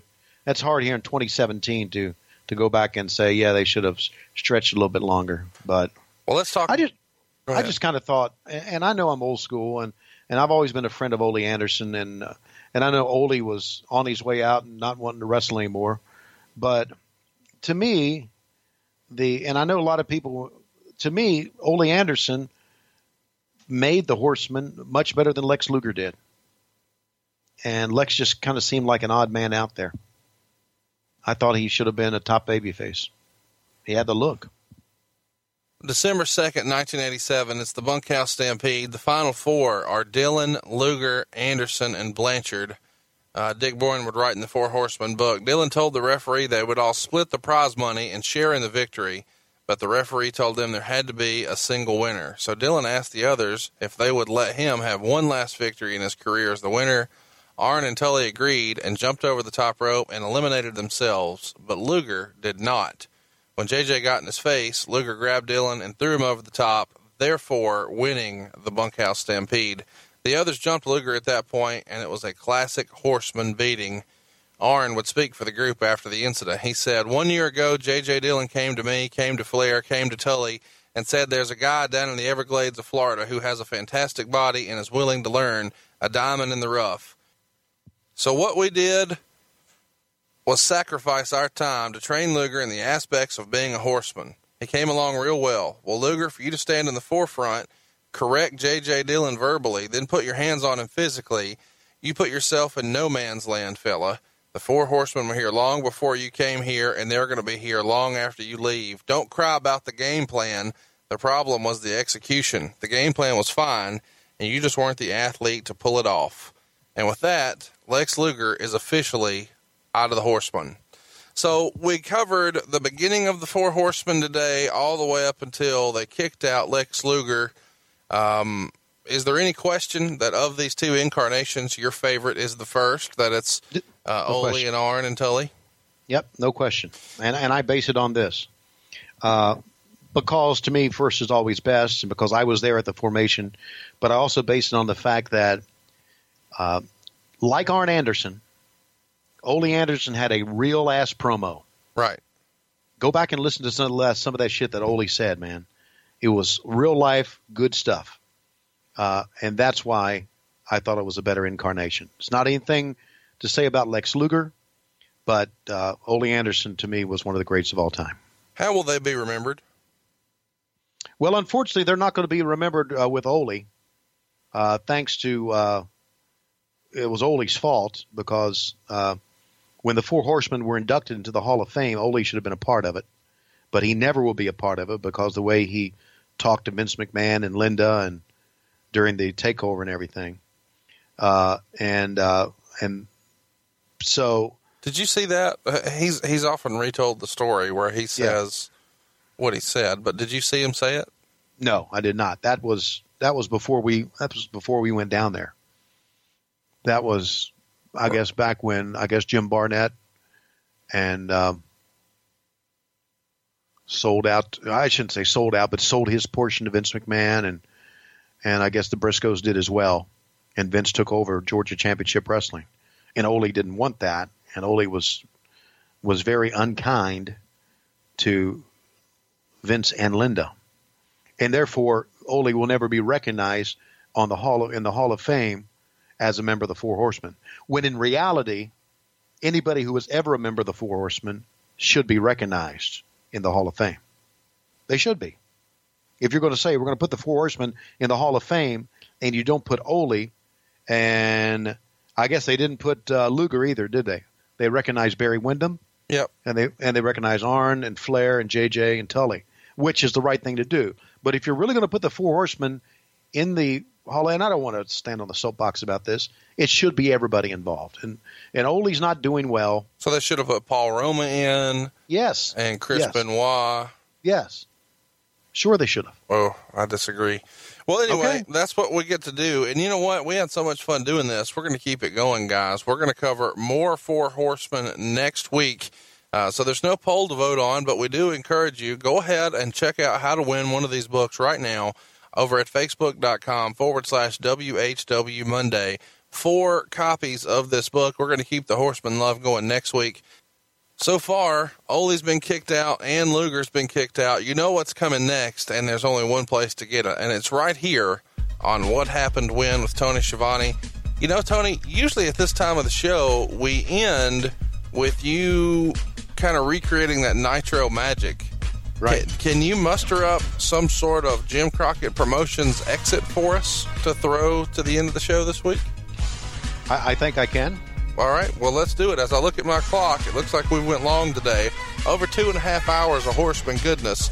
Put a bow on it for us, Mr. Schiavone. Thank you very much. And here with David Crockett. And, David, before we go any further, I do agree with you that Conrad Thompson is a shit-disturbing asshole, but he's still a lovable shit-disturbing asshole. And as we change and go forward now, World Championship Wrestling, we're going to take you back in time and take a look at one of the moments that began the idea of the Four Horsemen. We talked a lot about the different incarnations of the Horsemen here, and we talked about Flair being the centerpiece, but there is no question that Arn Anderson and his promos are what set the standard for the Horsemen. Arn Anderson and his promos are exactly what led to the formation of the Horsemen, and here is the first time, David, settle down over there for crying out loud, settle down. Here, for the first time, we're going to see Arn Anderson talk to me on WCW Saturday night, or at that time, WCW World Championship Wrestling, featuring the stars of the NWA. We're going to see him mention the Four Horsemen, just the beginning of the legend. Take a look. We saw a man, Billy Jack Haynes, out here not too long ago, said some threatening words to you and Ole Anderson, Arn Anderson, about taking those national tag team titles away from you guys during Starrcade. Well, Tony Schiavone, every time I walk in Gold's Gym, I have 6 or 8 muscleheads threaten me, so it's nothing new. The main thing is, what you've got right here in the ring, you've got a champion. You've got Tully Blanchard. You've got Ole Anderson. You've got myself. And last, but by no means least, you've got Ric Flair, the world's heavyweight champion. You're talking about the Four Horsemen of professional wrestling, the people that make things happen. And coming up, you've got the Gathering, which is the biggest event ever, wrestling-wise, on the face of this earth. Now, Dusty Rhodes, just because they gave you a stacked deck and let you wear that loaded boot, don't think by any means that the match, and I mean the match, with our cousin Ric Flair is going to be anything except the same result. They're going to tote you out on a slab, maybe with 2 broke legs, because if you think we're going to stray very far, you're sadly mistaken. The World of MLW Radio stops.